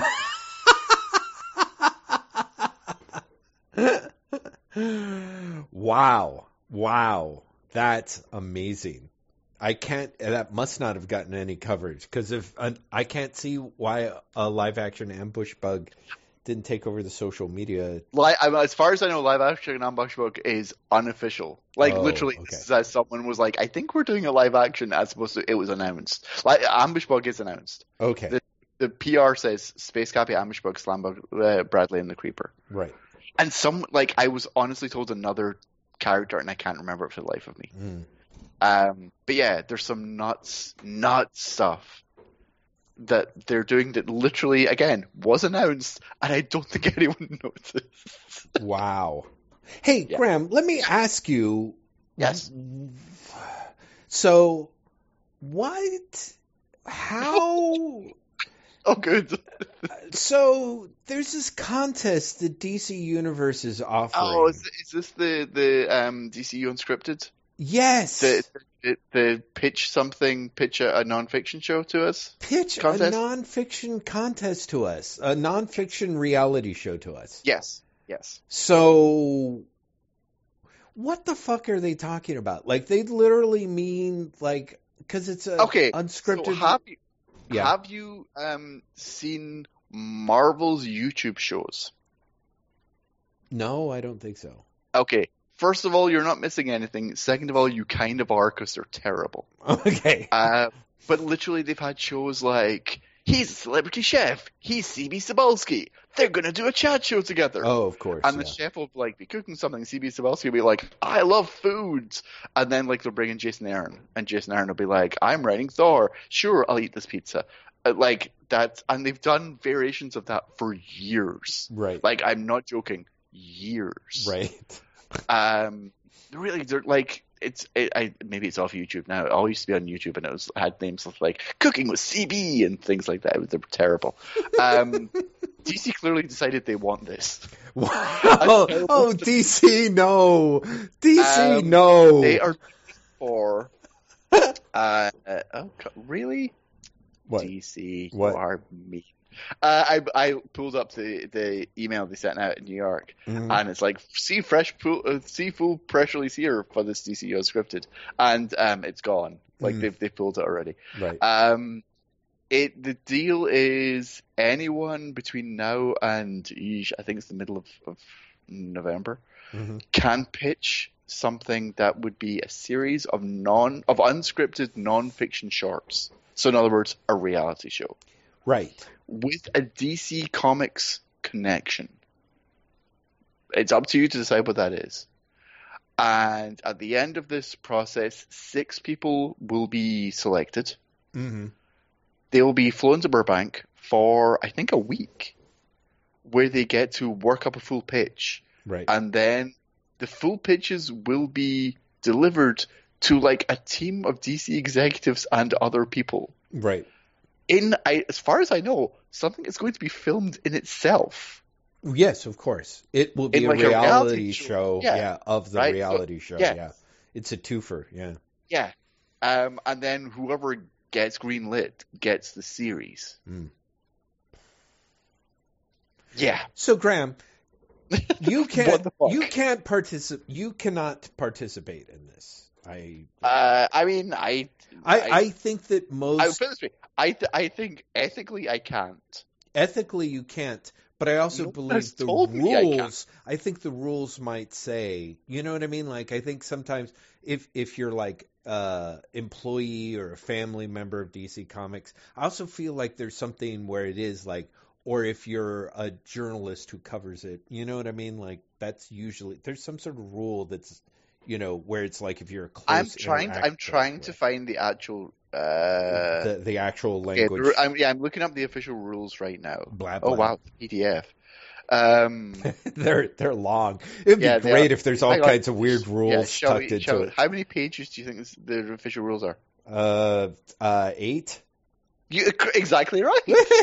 Woo! I'm on my way to winnings and riches. Good job. Yeah. Um, I'm trying to see the because there's got to be some. Oh my god, there's four rounds. Jesus, of course. Well, because it's going to be a TV show. Yeah. Oh gotta- my god. Okay, so the, the rules are amazing. Oh, this sounds great, Graeme. Round one is selected on the following factors: premise, participants, and binge worthy. What? Right? Okay. And what they actually give a percentage: forty percent premise, thirty percent participants, and thirty percent binge worthy. Wait, thirty percent participants. Yeah, Participants. in what does that In mean? other words, are you going to be like on good on camera pitching this? oh, I see. Got it. I'm. I mean, I'm translating. I No, don't. I, uh, that makes sense. That makes sense. Um, then round two.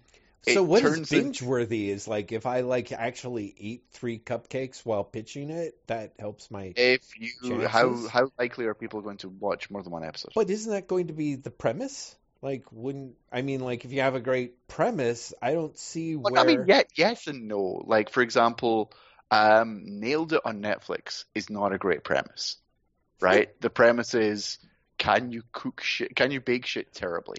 I see. But it is incredibly binge worthy. Like Ah, I love that show. You can you watch like three or four episodes in a row, right. right? Hmm. Um, okay, round two. Premise participants binge-worthy specificity of vision, longevity, and viability of the entry to be produced within available budget. okay, then then it goes into round three: quality of pitch presentation, premise participants binge-worthy, viability of entry to be produced produced within available budgets, and then round four: quality of pilot production, Uh-huh. premise, participants, binge-worthy, and viability of the entry to be produced within the available budget. Okay, so is it just that they get different guests, or as it gets closer to it, some of those numbers might get The, go the, up or the down? percentage, the Right. percentage shift, Yeah. uh, and also you get to make a, a pilot by the end of it. Well, sure, yeah. So, Graeme, as I'm saying, I suspect. Sorry, I, I'm still trying to look through to see whether I, I do it. Keep going, keep going. No, I can't. Every time I try, you're like, uh, I was going to say, okay, so ethically, if nothing else, I'm willing to bet in the rules it says so. But I was thinking that we could very generously give away some award winning ideas with our DC uh, Universe reality show pitches. Oh God, do you have one? I, I don't know. I could. I I mean, I see. This is it. I wanted to have one, but I didn't literally know what the fuck they were talking about. Because You here's know? the thing, I, li- I literally don't have one. I, I, I, you know, I, I, it's actually goes further than that. Not only do I, I not have one, I'm inherently suspicious of the idea that you could have a reality show that is somehow like tied to DC content and will still be watchable. No, I agree, but that's my that's why I think we should try and work this out. So, I mean, so like for example, you someone could pitch say um uh who like Booster Gold 2020, right? Where the idea is Booster Gold is sort of a self-made superhero and you're doing a reality show to see which various janitors in in in tech industries is most likely to become the next Booster Gold, right? Boost. Okay, how are you defining Booster Gold in that case? Like a fame obsessed time traveler? A a janitor at a tech company who's able to steal something and and make Oh himself God, into a amazing. hero, right?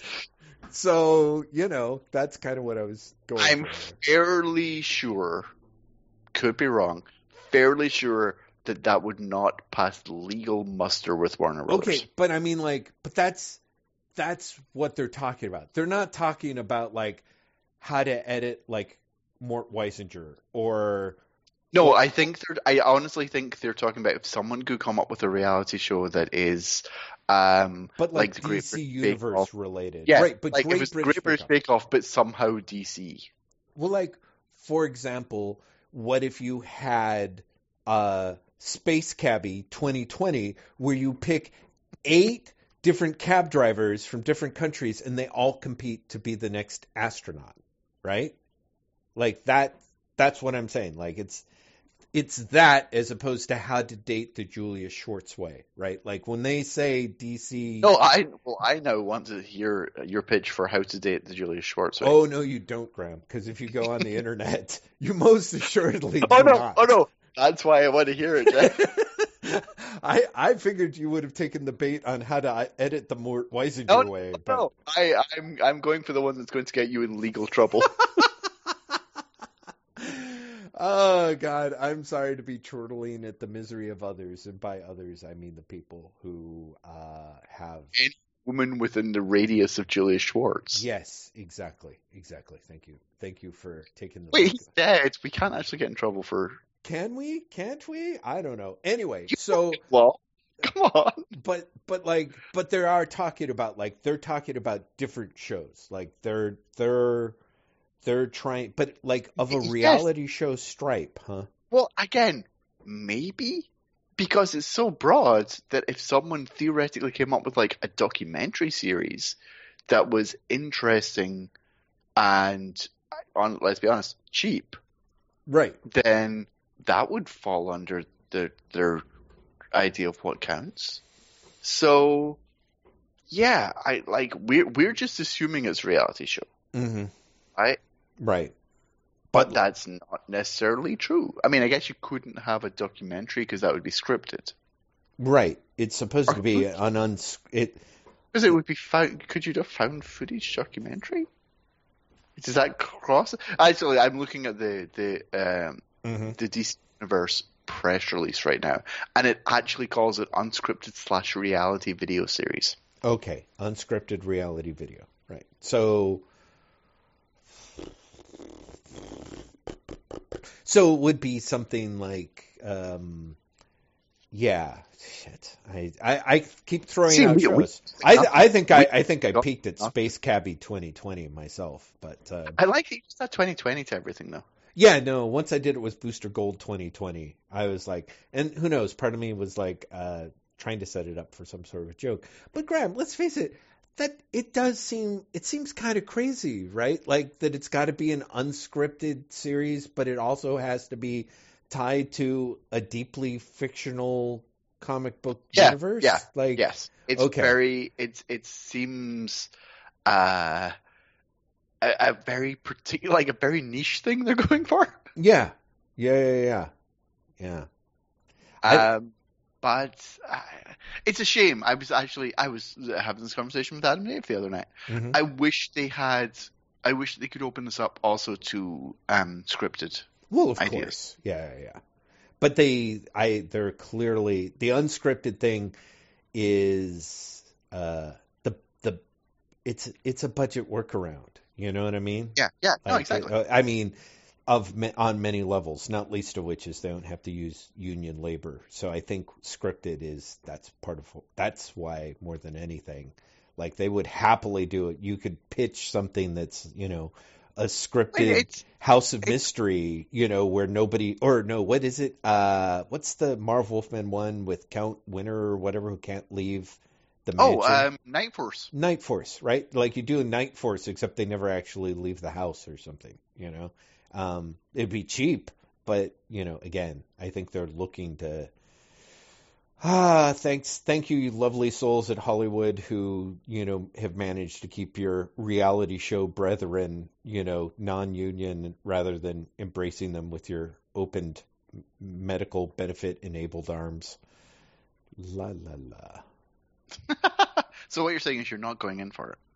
Uh no, you know, I'm well, I'm not because I, I, part of me does think that it's a little, it's a little. I'm never a big fan of exploitation contests where they're like, hey, Well, no, know. exactly. It's it is one of these. Yeah. You know, come up with our ideas for us. yeah, things, co- exactly, yeah, yeah, Right? yeah. You know, we will give you exposure. right, yeah, exactly. The the working for exposure thing is like, come on, guys, you you know a little better than that. But I I also get why they're doing it and they're taking it you know it's the, at the same time part of me is like if i'm trying to be generous i'm like oh it could be an opportunity for somebody to break in you know? And part of me is also like yeah who's going to be the next phantom stranger 2020 where you pick a bunch of like really old uh uh occultists and they all have to compete in the you know and the one that gets chosen gets to be the phantom stranger who No, no, no, no, no. That only works if one of them has to be Terry Thirteen. Like the host calls themselves Terry Thirteen. ah i was going to say it was only the going end, to work they're one of them- like, "You're banished." see there you go it's like no and then you they, it shows them like waving their hands okay, against the green that's screen That's the one we're going with. That's the one we're going. see you didn't even hear my hook which was one of the Everyone- contestants would everyone be alan moore chair, Yeah, what's and that it's like it's like remote control. Everyone sits on a chair, and then when they're banished, the chair shoots backwards, and there's smoke coming out. Oh yeah, I forgot. I forgot that's how they got rid of people on remote control. Wow, Graeme. Wow, look at you. You know, it's like I never even saw the American remote control. I saw the British remake. really Yeah, because there's a whole British series uh, that was that remade it. interesting. Who did they get instead of?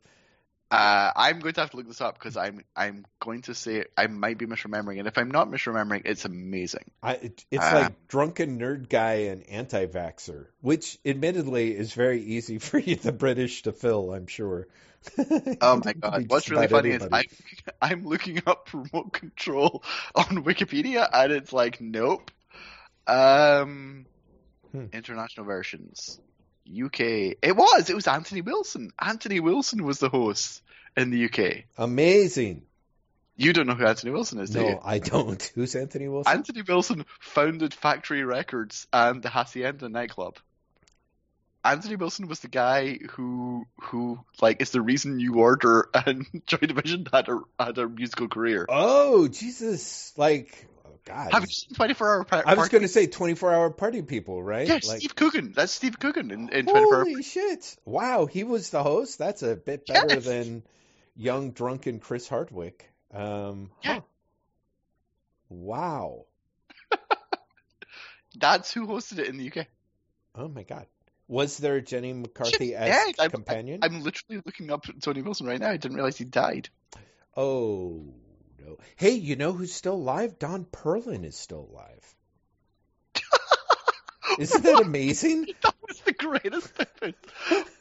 A, why do you say it like that? And B, I feel that you're saying this because he just like you just discovered that. How did you discover that? Well, uh, I I have been rereading um, Werewolf by Night uh, in in the in the little digital trades. I finished polished off um, volume two, and I was reading uh, volume three. And volume two, one of the things that was happening um, that kind of threw me was at one point. So I guess because of the, the nature, either Doug Moench or or is it Monech? No, it's Moench, like bench, Mensch, Right, yeah. Doug Mensch, Yeah. uh, and and Don Perlin. I I can't really tell who's necessarily responsible in the villain creation department, but there's a lot of characters uh, in Werewolf by Night that are brain addled um, professional, either professional athletes or boxers or wrestlers or things who become convinced that they are someone else. Like there's the hanged man, the, the hangman who's like a guy who like punishes people with the justice of old, and there's uh, Atlas who is a um, basically a thinly disguised Steve Reeves analog whose face becomes madly burnt and he's a narcissist so it drives him insane and he's convinced that he's he is Atlas this character that he was playing in his last movie and is there to punish the the Roman emperors which are of course the producers of the movie that he you know destroyed his face on. I I don't remember. I think it's Hangman, but at one point it may have been Atlas. At one point, one of the characters starts talking a lot like a, it, it probably is Hangman because it's a lot like a Steve Ditko character, right? And uh, is talking about how there's no gray, everything's only black or white, and gray is a form of corruption and perversion. Uh, and it was like, oh, huh. And so I had this weird like, wait a minute, is Doug Munch like kind of like is this a disguised shit talking of Ditko's beliefs? And I think in my brain that's where I thought like oh Atlas Atlas if it's Atlas and Atlas shrugged then it's an Ayn Rand sort of attack. All of which is to say a um, Don Perlin at a certain point I started looking and realizing his his work can be really Ditko-esque in ways that it's there's times where it's not. Like he's got kind of a generic renderers like lantern jaw chin kind of thing that's sort of uh, not all the way over to George Tuska, but you know, kind of of that school of like I, you know, you know three, you know how to draw three guys' faces, three women's faces, and then you're off to the race, races. Wow, that Yeah, sounded yeah. like a slogan.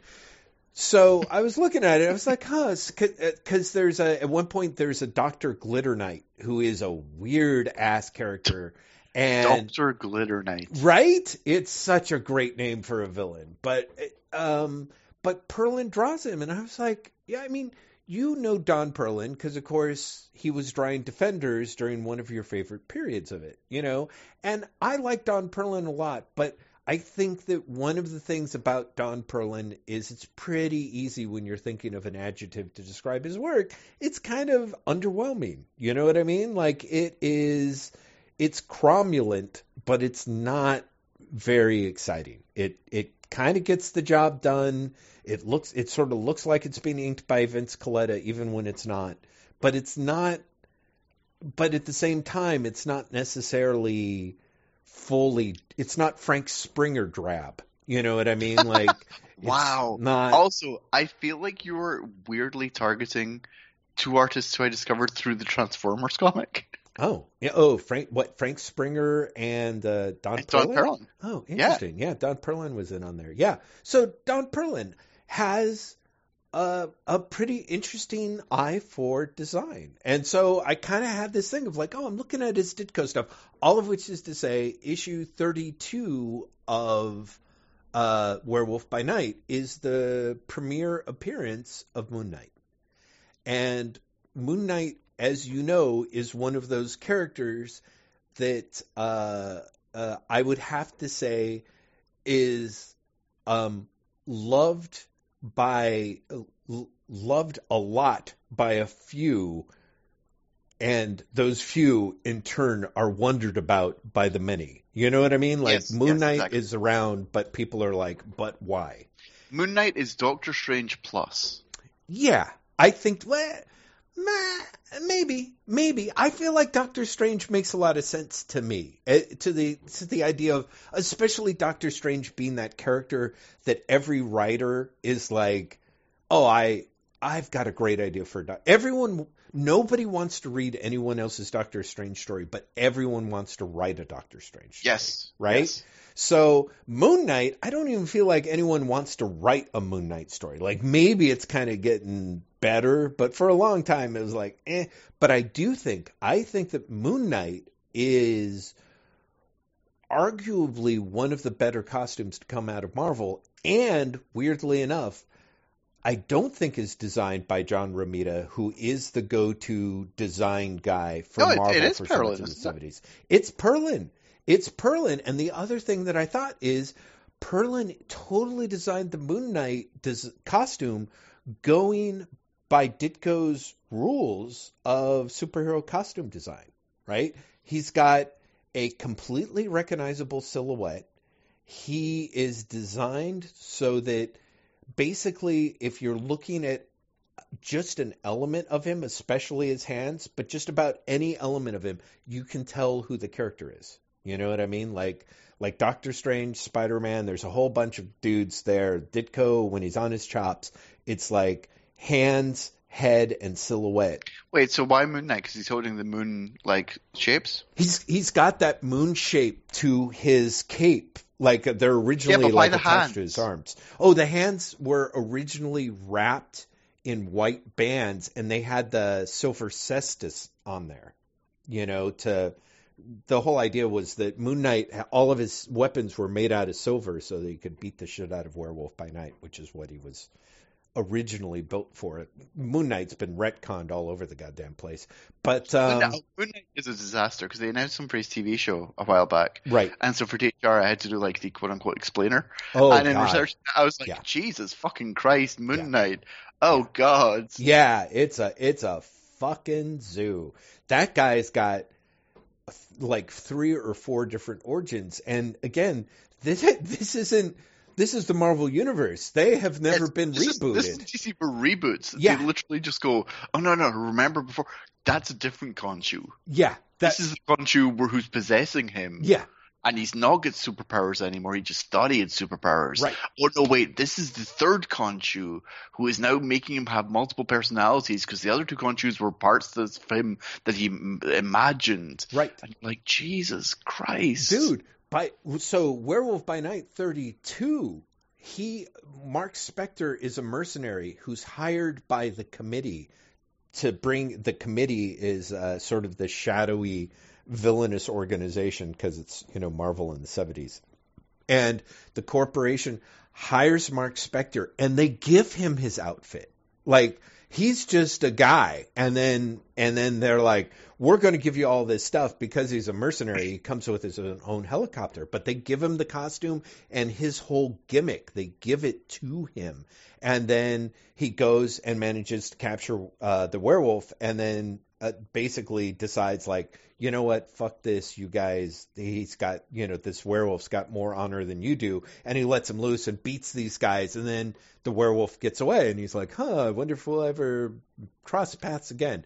So it goes into marvel spotlight where where it's uh, again uh, perlin who does a redesign of the character to make him a little more um, in line with the marvelese.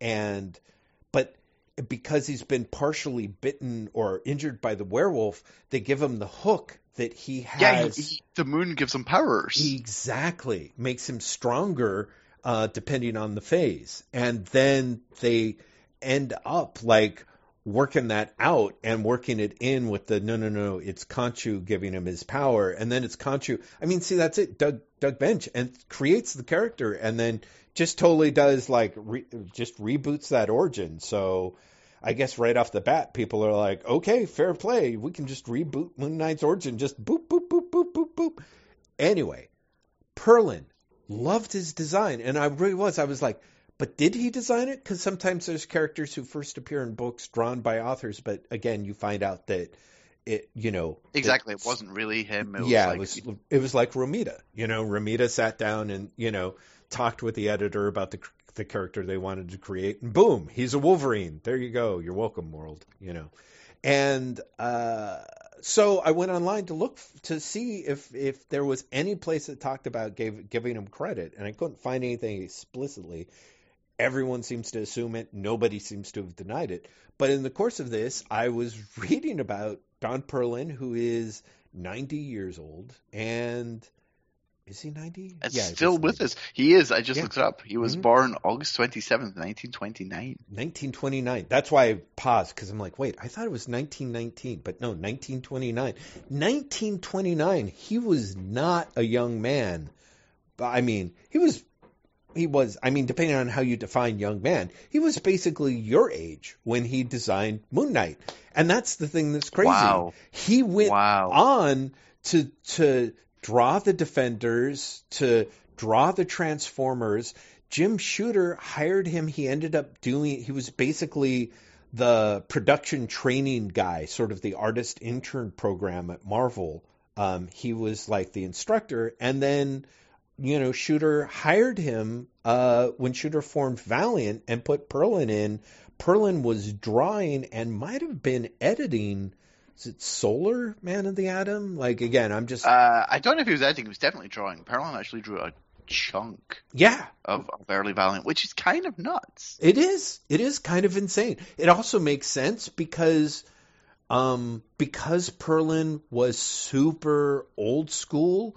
He drew closer to what Jim Shooter defined as as good, clear comic book storytelling right? Yeah, like, it's correct comics. Yeah. Yeah, correct comics. Like you, Perlin has absolutely no problem because he can, you know, he's one of those old school artists who can draw to scale and also does believe a lot of those same things. There's a lot of shots in Werewolf by Night where he can draw a like a long shot where you've got three or four people in the frame full bodied running at something and it's one of five panels on the page, right? And you're like, it it's not exciting storytelling, but it's exactly unexciting in the way that Shooter loved, thought was good, clear comic st- book storytelling that he tried to bring to things like Secret War and stuff, you know? So, uh, so Don Perlin, still alive, 90 years old, and oh, oh my God, that's amazing, isn't it? And that's that's the story of Jeff's pivot.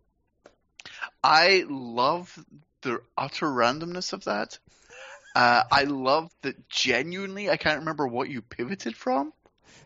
That that's how oh, that is true. pivot was. It was, it, it was a good pivot. I feel like I I honestly have no recollection of anything we were talking about before you brought up the fact that Don Perlin was not dead. I love that. Maybe every episode now you can just bring up another comic creator who's not dead. Maybe and is. I hope that you don't just save it for people who we think might be dead. I want just one episode where you're like, do you know he's not dead? Scott Snyder. Scott Snyder, like, still alive. Scott Snyder's younger than both of us. Yes, exactly. And you'll be like, but he's not dead. That's and true. that's the end of this week's episode of. It's good uh, of Guess Who's Not Dead in Comics. Boy, Scott Snyder is not dead. That news that his book with Charles Soule, which I read through, I wouldn't have known if I didn't follow you on Twitter, Graeme. That that the initial orders for that his image book is eighty three thousand copies. Mm-hmm. Eighty three thousand. That's amazing. Yeah, right. Well, no, that's it. Uh, for uh, at at the rate at which those guys get paid, you know, through image based on higher sales, eighty three thousand bucks, you are getting paid more. He's probably even getting paid more than he's getting paid for, um, you know, some of his Justice DC projects. Yeah, Justice League or something. So that's that's stunning. I hope it. And don't forget, they've also sold the rights for uh, shit television. I think I can't remember if it's television or wow. movies, but the, the media rights for that project have already been bought up. Right, have already been snagged up. Um, and admittedly, it's Sky Snyder and Soule, and and I don't know who the artist is. Uh, It's Giuseppe Camuncoli, isn't it? Oh, okay, right. So, so and Matt Wilson on colors. I thought I want to say. Okay, so there's so there's a little bit more of a money to divide up than just a sort of two person. You're not getting the Gillen McKelvey split there. It's going to go three ways or even more. Who knows? But um, yeah, eighty three thousand. I I hope that it. I hope for them. I hope for Image, and I hope for the direct market that, that it's such a, that it is a good book and that it actually sustains those sales for a good long time because that would. be great. I I like the first issue or the the Ashcan, which I presume is the first issue. Mhm. Maybe it's not. Um, I think it's a pretty strong start, Uh-huh. and interestingly enough, more than anything, it reminds me of Y: The Last Man. Oh, huh.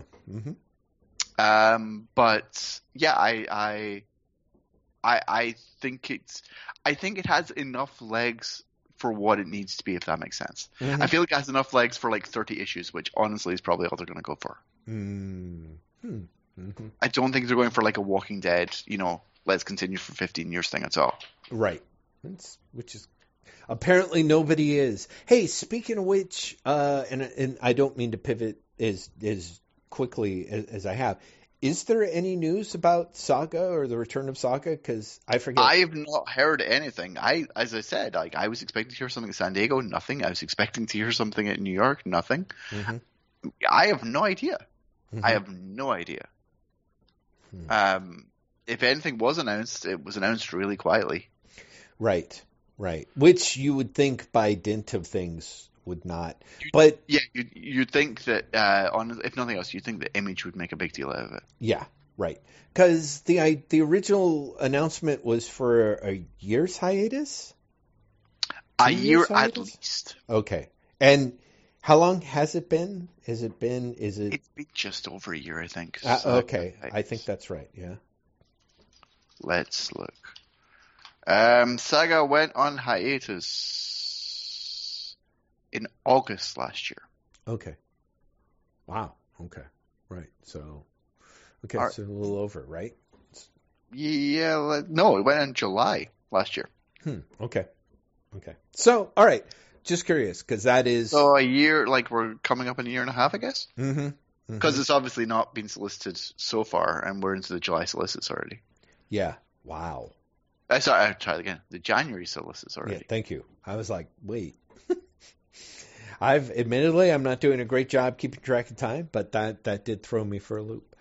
Uh, pa. All right. Well, I was Yeah. curious about that because I it is it is fascinating to me that say what I don't know just three years ago, uh, Image between Walking Dead and Saga were selling a shit ton of comics, you know, or or at least there was a, there was. Yeah, sh- I guess that is the proper way to say it. I was going to say like, yeah, they were pulling in tons of money, but Image doesn't actually see that much from the. That's why the people who, if you can, if you can get an Image comic that sells, it's why you see so much more money. It goes well. yeah, it goes very well for you.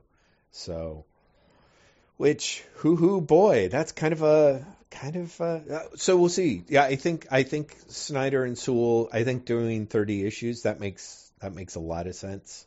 Um I mean, I'm I'm I'm guessing. right.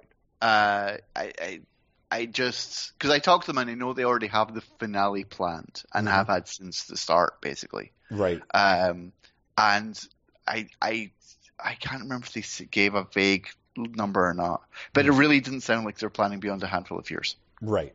Right. Well, that I mean that makes sense. I mean, you do it for if you can do 12 issues monthly for 5 years and that's 60, That's 60 issues, issues, right? Right? Yeah. You know, I I, I the, the old the old solid Sandman number, you get like 10 trade paperbacks out of that and that's, you know, a good size on the shelf. It it has a certain amount of churn to it.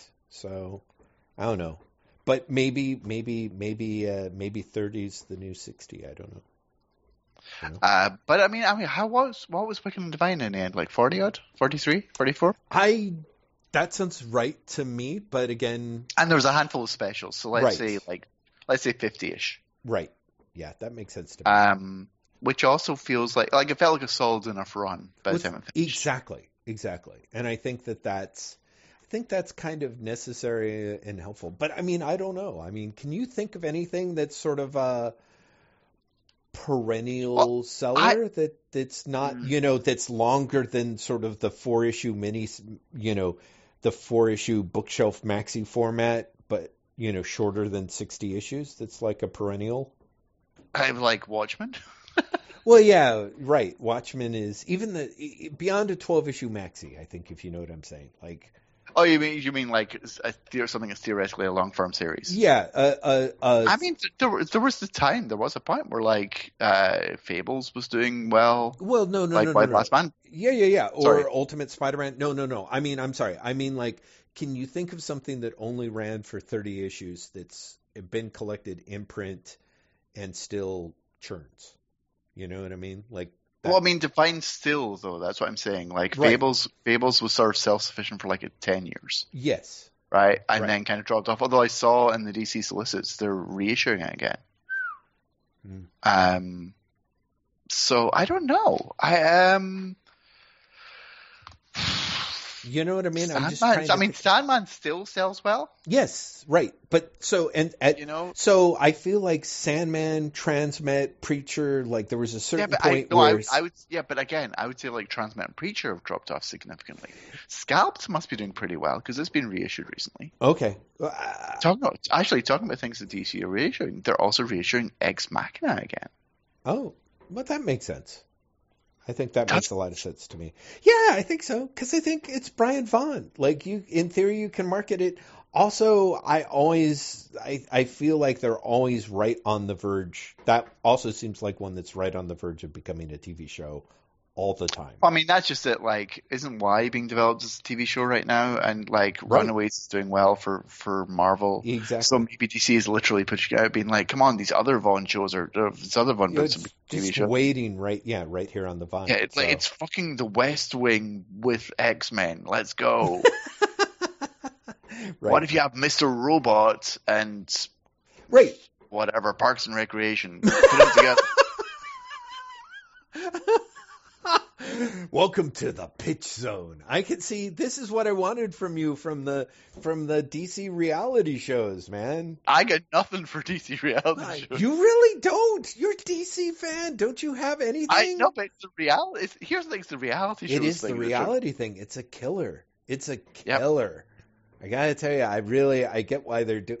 Like again, I think it's almost easier to do a show about, you know, working in like the work behind the scenes work at DC or something. You know, like Scott Snyder's it, like- like masterclass just or something. Into, yeah, someone You know? just drops into the DC offices and sees what's going on. Sure, Yeah, but like you know, I, and I say this as someone who likes the Great British Bake Off, who who literally turned on Netflix this morning and was like, "There's a fucking interior design competition from the UK. I'll watch that later." of like, course. but still. You know, the idea of doing it for DC Comics is just like, no. Well, but again, even within the fictional world of DC Comics, like it just is weird. Like it's just weird. Like what the fuck? Like I feel like I feel like this should be a thing. Like I, I just I'm it kills me. I, I keep, you're like, I you're feel like, you're like, there's, there's potential here. I just don't know what it's potential for. Well, no, I mean, I, I'm saying it feels like it should be an awesome punchline for you, Graeme. I feel like you've got it. You've you've got the fingertips. Who will be the next Chandu the magician? You know, or Ch- no, who's Chandu? Did he have a title? Who? Yeah, or who's the guy who's um, you know, the psychic in Jack Kirby's The Demon? Oh shit! Oh god! Right? Like I, I, I can't remember his name. I know it's that classic. Oh, like no, it can't okay. quite be Chandu, but maybe it is. Demon. It's Yeah. uh, no, because Chandu is is uh is he Chandu not like a, a Doctor Strange character? Yeah, I think so. I think so. Um, come on, Chandu. Let's see. He, Merlin. He hangs out with blah blah blah. Come on, you're disappointing me. Oh, Randu Singh. Randu, Randu Singh. Randu. Singh. I wasn't. I was. I could have been a little closer, I have, but I have told you before about my uh, love and uh, disappointment with Kirby's Demon, right? yes, yes. That I I genuinely love it, but also think that it is the Venture Brothers. Well, yeah. No, and you said like I do think that doing it as doing it almost as a straight up show would be great. Let's face it. Just, I mean, I know Bruce Timm is such a Kirby fanboy, but like. Uh, a version of the demon as a cartoon, like a Cartoon Network show, but just have it look like Bruce Timm doing Kirby on that. Oh my god, that would just look fucking phenomenal.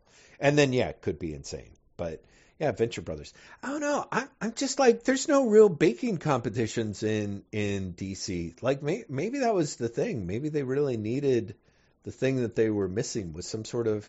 There's not really. There's no real super cooking food heroes, are there? Are there? I mean, uh, no, but again, Matter-Eater Lad is right there. Yes, well, but No. yeah, but you can't you can't have a. Oh, I guess you could do a. See, this is it. Every reality show always becomes a like who will be the superheroes who aren't actually superheroes, you know, and then it, it's like the Legion. That would be great. The Legion of Superheroes reality show where people are competing to become the members of the Legion, and then the the panel of judges, which would be like Well, because it's so great. Because then you have the, uh, uh, you know, you don't watch Top Chef. On Top Chef, they have like the people who get knocked off of Top Chef Mhm. have like a, a secondary reality show mm, where they can compete to get back on Top Chef, right, right, right? yeah. And so you have that for Legion, where you Oh, have Legion of. Substitute heroes. the Legion of Substitute Heroes, where suddenly you're like, okay, your challenge is you have to make more ice than Polar Boy. Um. So yes, I. The, what I You're would love. obsessed with this reality show. I am. I we got to crack it. First off, I think it would be a lovely if every one of our listeners ripped off our ideas and somebody won. So since neither of us are going to enter it, I keep like. But of course, you're like, Jeff, I have you no should ideas. enter. No, no. I want you to enter. not. I want. I want you to enter. That I want it to happen. It's not going to happen. In part because every time I'm like, I I just keep coming up with the crazy ideas. Like again, the Legion would be great. Is you get Paul Levitz, Keith Giffen as the As judges. the judges. Yes. Oh, and somebody dressed as Brainiac Five. So like a really blonde dude with like that they paint green who has to say ridiculous things in character as Brainiac Five. and he's got like little dots in his head. Yes, yes. I would really honestly would prefer if it was Brainiac, the original Brainiac, so that it was, you know, He can show up on a like a TV monitor. Yeah. Send people away. Ooh, no, right. Yeah, yeah, yeah. No, no. They have him as like And they, they show up in like a they show up in a globe and then they get shrunk. There's really bad like blue screens. Yes. Yeah, yeah, yeah, yeah. There, yes. The person being kicked off the show is being sent in the time bubble back to their own century. Oh my god, that's that's a great idea, Graeme. That is excellent. Yeah, yeah. I think this is the best one so far, really.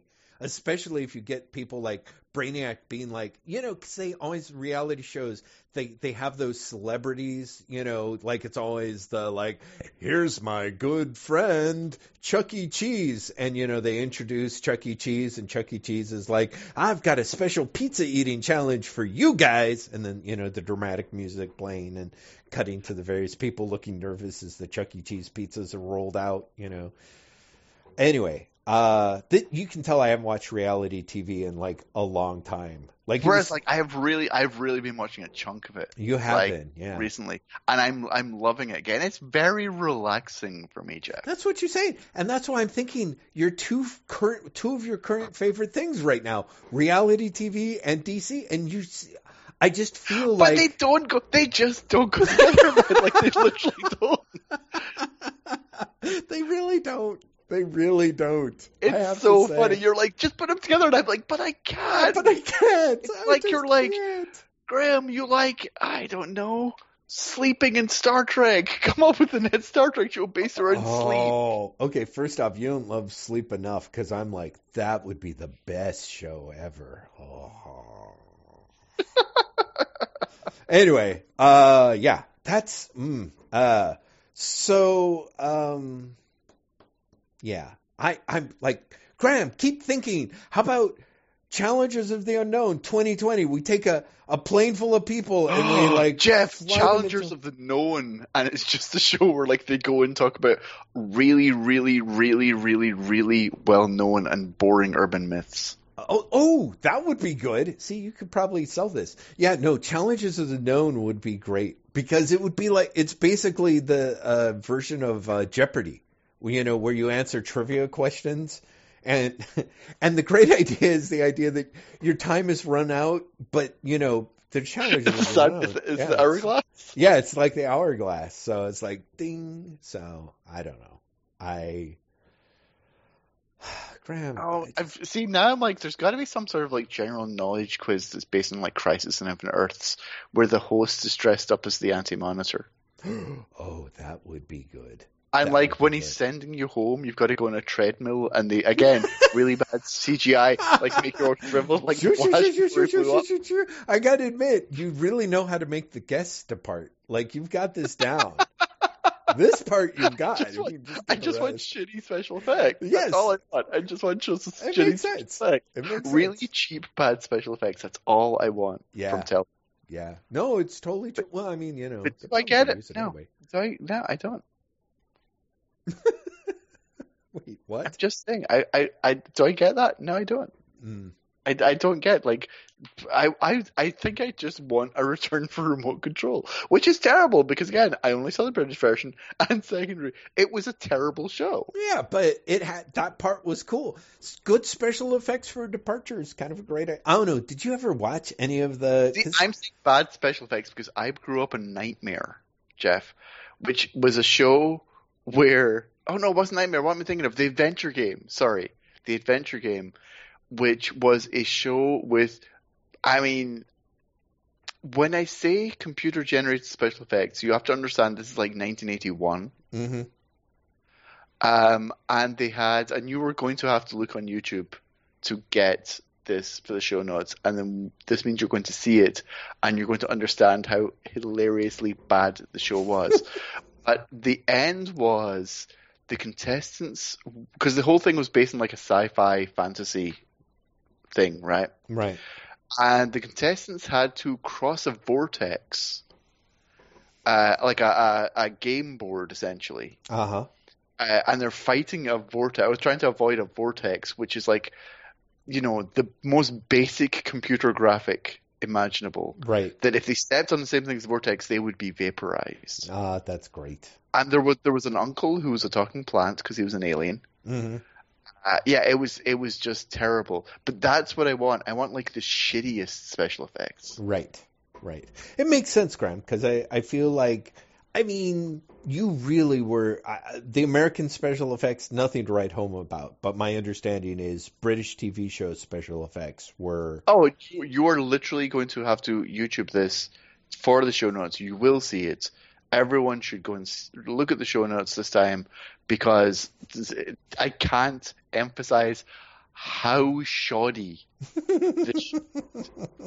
it's actually difficult and on all levels to uh, how shoddy the show was, but especially the special effects. Did you see the um somebody I think it was an excerpt from the Crisis on Infinite Earths footage maybe um but it was it was a mixture of uh, uh, like effects that looked somewhat competent and effects that looked so Oh, is this ridiculously the, C- cheap. CW shows? Yeah, yeah, yeah, yeah. Like Oh, definitely well, you, you've you've watched the CW shows. No, I haven't. Are the budgets Oh, really super, super, super cheesy and cheap? Yeah, that's what you're missing about CW shows. A, Ah, they're all wonderfully shit. Mm. B, they generally have like one special effect a year they spend their money on, right. and then they fuck the rest of their budget. okay, because some like of this was. I want to say the first. I want to say the first year of the Flash. They're like, okay, we're going to try and have a pretty good Gorilla Grodd, right, and he's going to appear in like one episode. right, And everyone else is like, well, what are we going to do for like, you know, this episode that requires a blizzard to hit the city and then the Flash runs around the entire city, creates a vortex and wishes it all away. And then there's a tidal wave. And they're like, fuck, I don't know. If you got like an Amiga from 1992, could, well, that, that'll do it. wow, really? Huh. Yeah.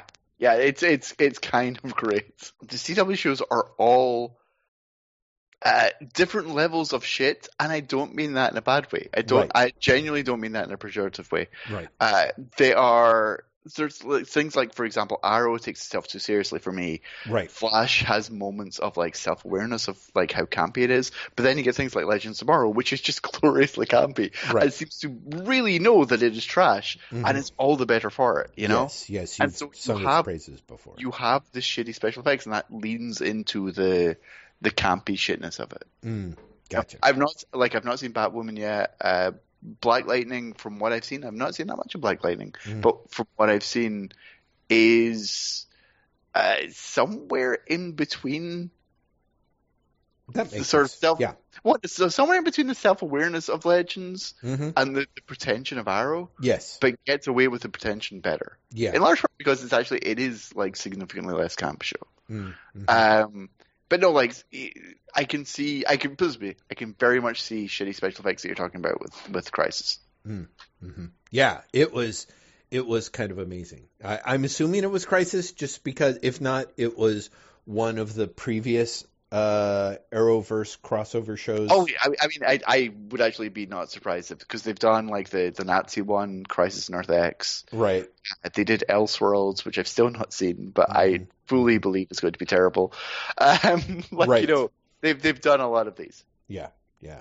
I do think I do think their their so far they're little casting coups for Crisis on Infinite Earths is has been kind of clever and brilliant. It's yeah, and kind of hilarious as Yeah. well. Right? yeah, Like you know that they're just going to be. It's literally going to be someone looking at the camera, being like, you know, oh look at that, is that the Flash? And you'll be like, that they look familiar. And then the next day on Twitter, people will be like, can you believe they got you know background character number three from Lois and Clark? Well, no, I mean that's it. Once they announced that they'd gotten Robert Wuhl, Right? from- yeah, that's where Yeah, I was, that was like, that was one where I was like, they're really trying hard. I Yeah. don't know if it's a good thing, but they're really trying no, hard. I really do think it's a good thing. I'm like, that's genius. I don't know if you can, how much further back you can really go at a certain point and get dividends, but it seems to me like that's early enough. Getting that, just getting Brandon Routh uh, and Dean Cain and putting them in different Superman outfits, I think is really very clever. You know? Well, what's funny as well is like Brandon Routh has been in Legend since it started. Oh, right. Oh, It's the Atom. Uh, yeah, that's right. I totally forgot he was the Atom. So yeah, huh? Hmm. Interesting. So, but there, he is Superman, right? I didn't, I didn't mistake that part. So, huh? Well, Yeah, he's he's going to be the Superman of Kingdom Come world or something. yeah, it's sort of what it looks like. So, Yeah, so that's that's going to be a whole thing. It's uh, they're fun shows as long as you can kind of accept that they're shit, if that makes sense. right, yes. Well, or that's part of, um, just as the show sort of leans into that, you ha- as a viewer have to lean into that, I guess. Yeah, exactly. You have to sort of accept, this is this is not quality television. Right, right. Gotcha. Okay. Well, so so yeah, speaking of quality television, um I think we're at the end of this episode. well done. What a segue. thank you. Thank you. I thought so too. Smooth, buttery smooth. That's that's my podcasting skills here. Uh I feel, I genuinely feel like there's something else we're going to talk about. uh, uh is there? Was there? I mean, I don't know what it is, but I honestly, I'm like, there was something else we were going to talk about. hmm. I don't. I can't even remember. So if we said something at the start of the episode that we're going to talk about, and then like, we got completely misla- uh, waylaid, I apologize, whatnots. Uh, this has quite clearly been one of the more scattered episodes that, Jeff, that I have done. Actually, the weird part is it's I feel like it's been focused. We've only really talked about like two or three topics. The weird part is they are barely related to comics. yes. Yeah, so Yes. None of them are the topics that people would have expected us to talk about. yeah, no kidding. And it's that kind of just utterly random thing that is what keeps the whatnots coming back, Jeff. We hope so. We sure hope so. If not, good news, everyone. Next week is a drock, and we will have to talk uh, on, in a focused. We will. We'll have to talk about comics then. Yeah, uh, more Or else, specifically. or, or, or more likely, we will not talk about comics, but I'll just edit all of that out. let's put it this way: we will certainly be talking about. Is it Volume Nine of Judge? It is. Complete It's Judge Files? Dredd Complete Files Volume Nine, Wow, wow, right?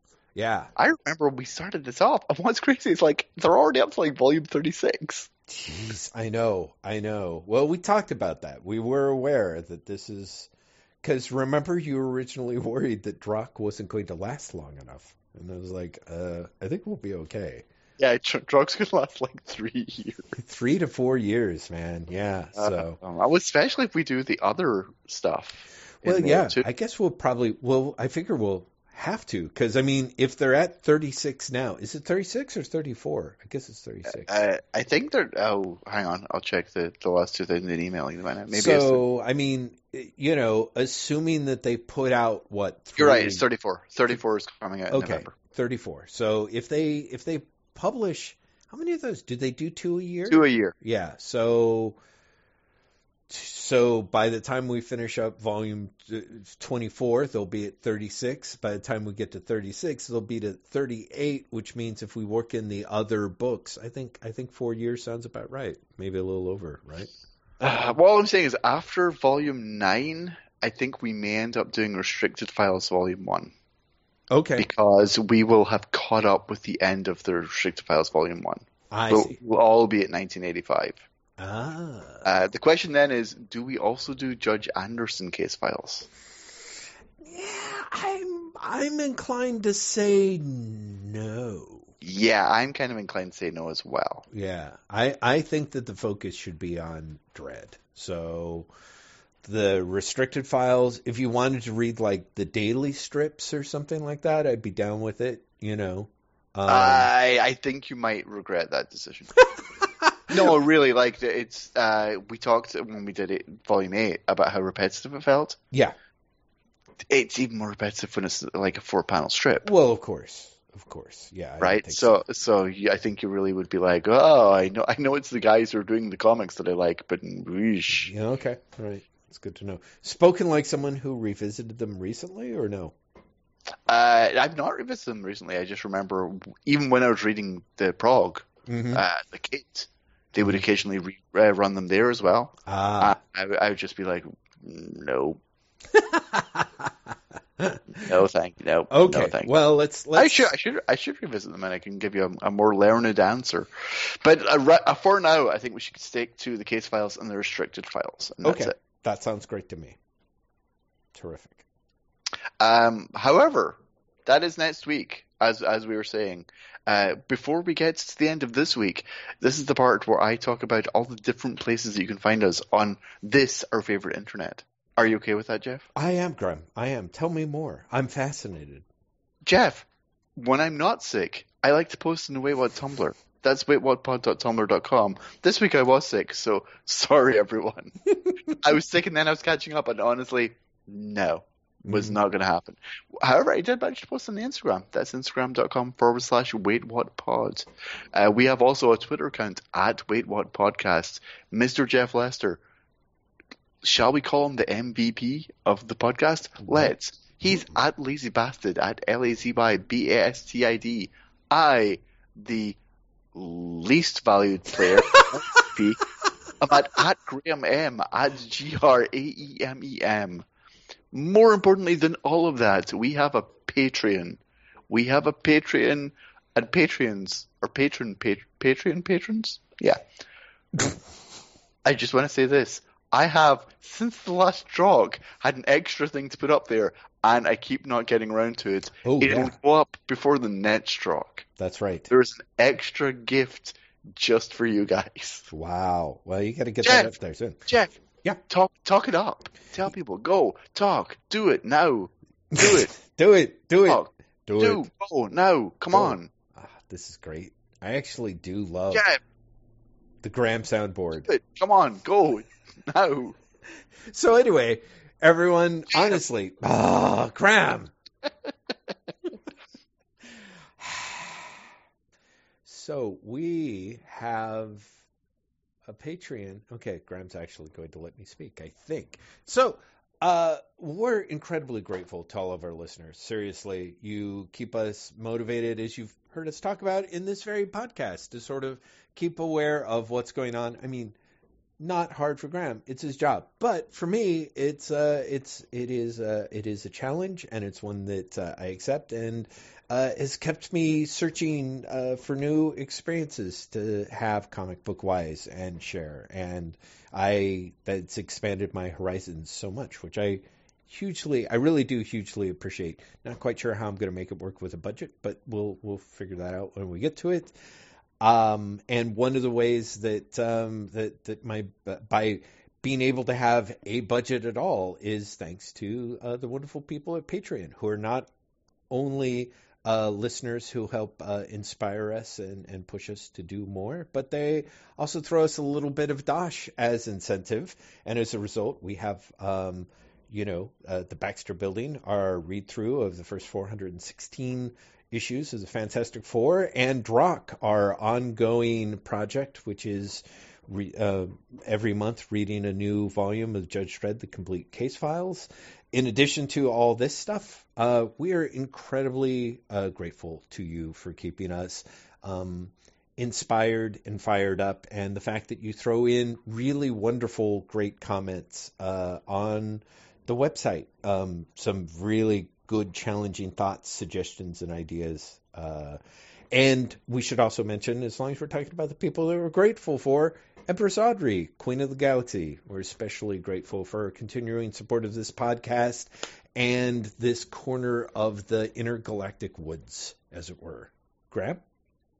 Intergalactic woods. Just think about that for a second. Imagine all of existence as a forest, Jeff. Mm. Huh. That's kind of a kind of a lovely image, I think. It's, yeah. You accidentally conjured up something that is is a nice little way to send us off. Yes. Everyone, close your eyes for a second. Jeff, if you could just edit in some nice wind blowing or something. It'll be like radio, but for this podcast. Okay. And then you could just imagine like like going up the hill towards the intergalactic forest. Look, there there are the hopes and dreams of an entire generation. Glowing like the aurora, aurora borealis would help if I could say it. yes. Jeff, join me on this track. Look, look to our left. What do you see? Do you know what's great? I'm actually holding my hands up, like people can see what I'm doing. Mm, I'm mm-hmm. actually acting this out. Of course no you one, are. Like, why, Jeff? Why? why am I doing that? I'm putting this extra effort in. You're welcome, whatnots. But for what end? None of you can see. Can you hear me actually gesturing? It's it's, it's method. You're a method actor, Graeme. Just admit being, it. You're method. It's Wait, immersion. mm-hmm it, it's it is immersive, and I try again. I'm trying it out for you, morons. Honestly. Ah!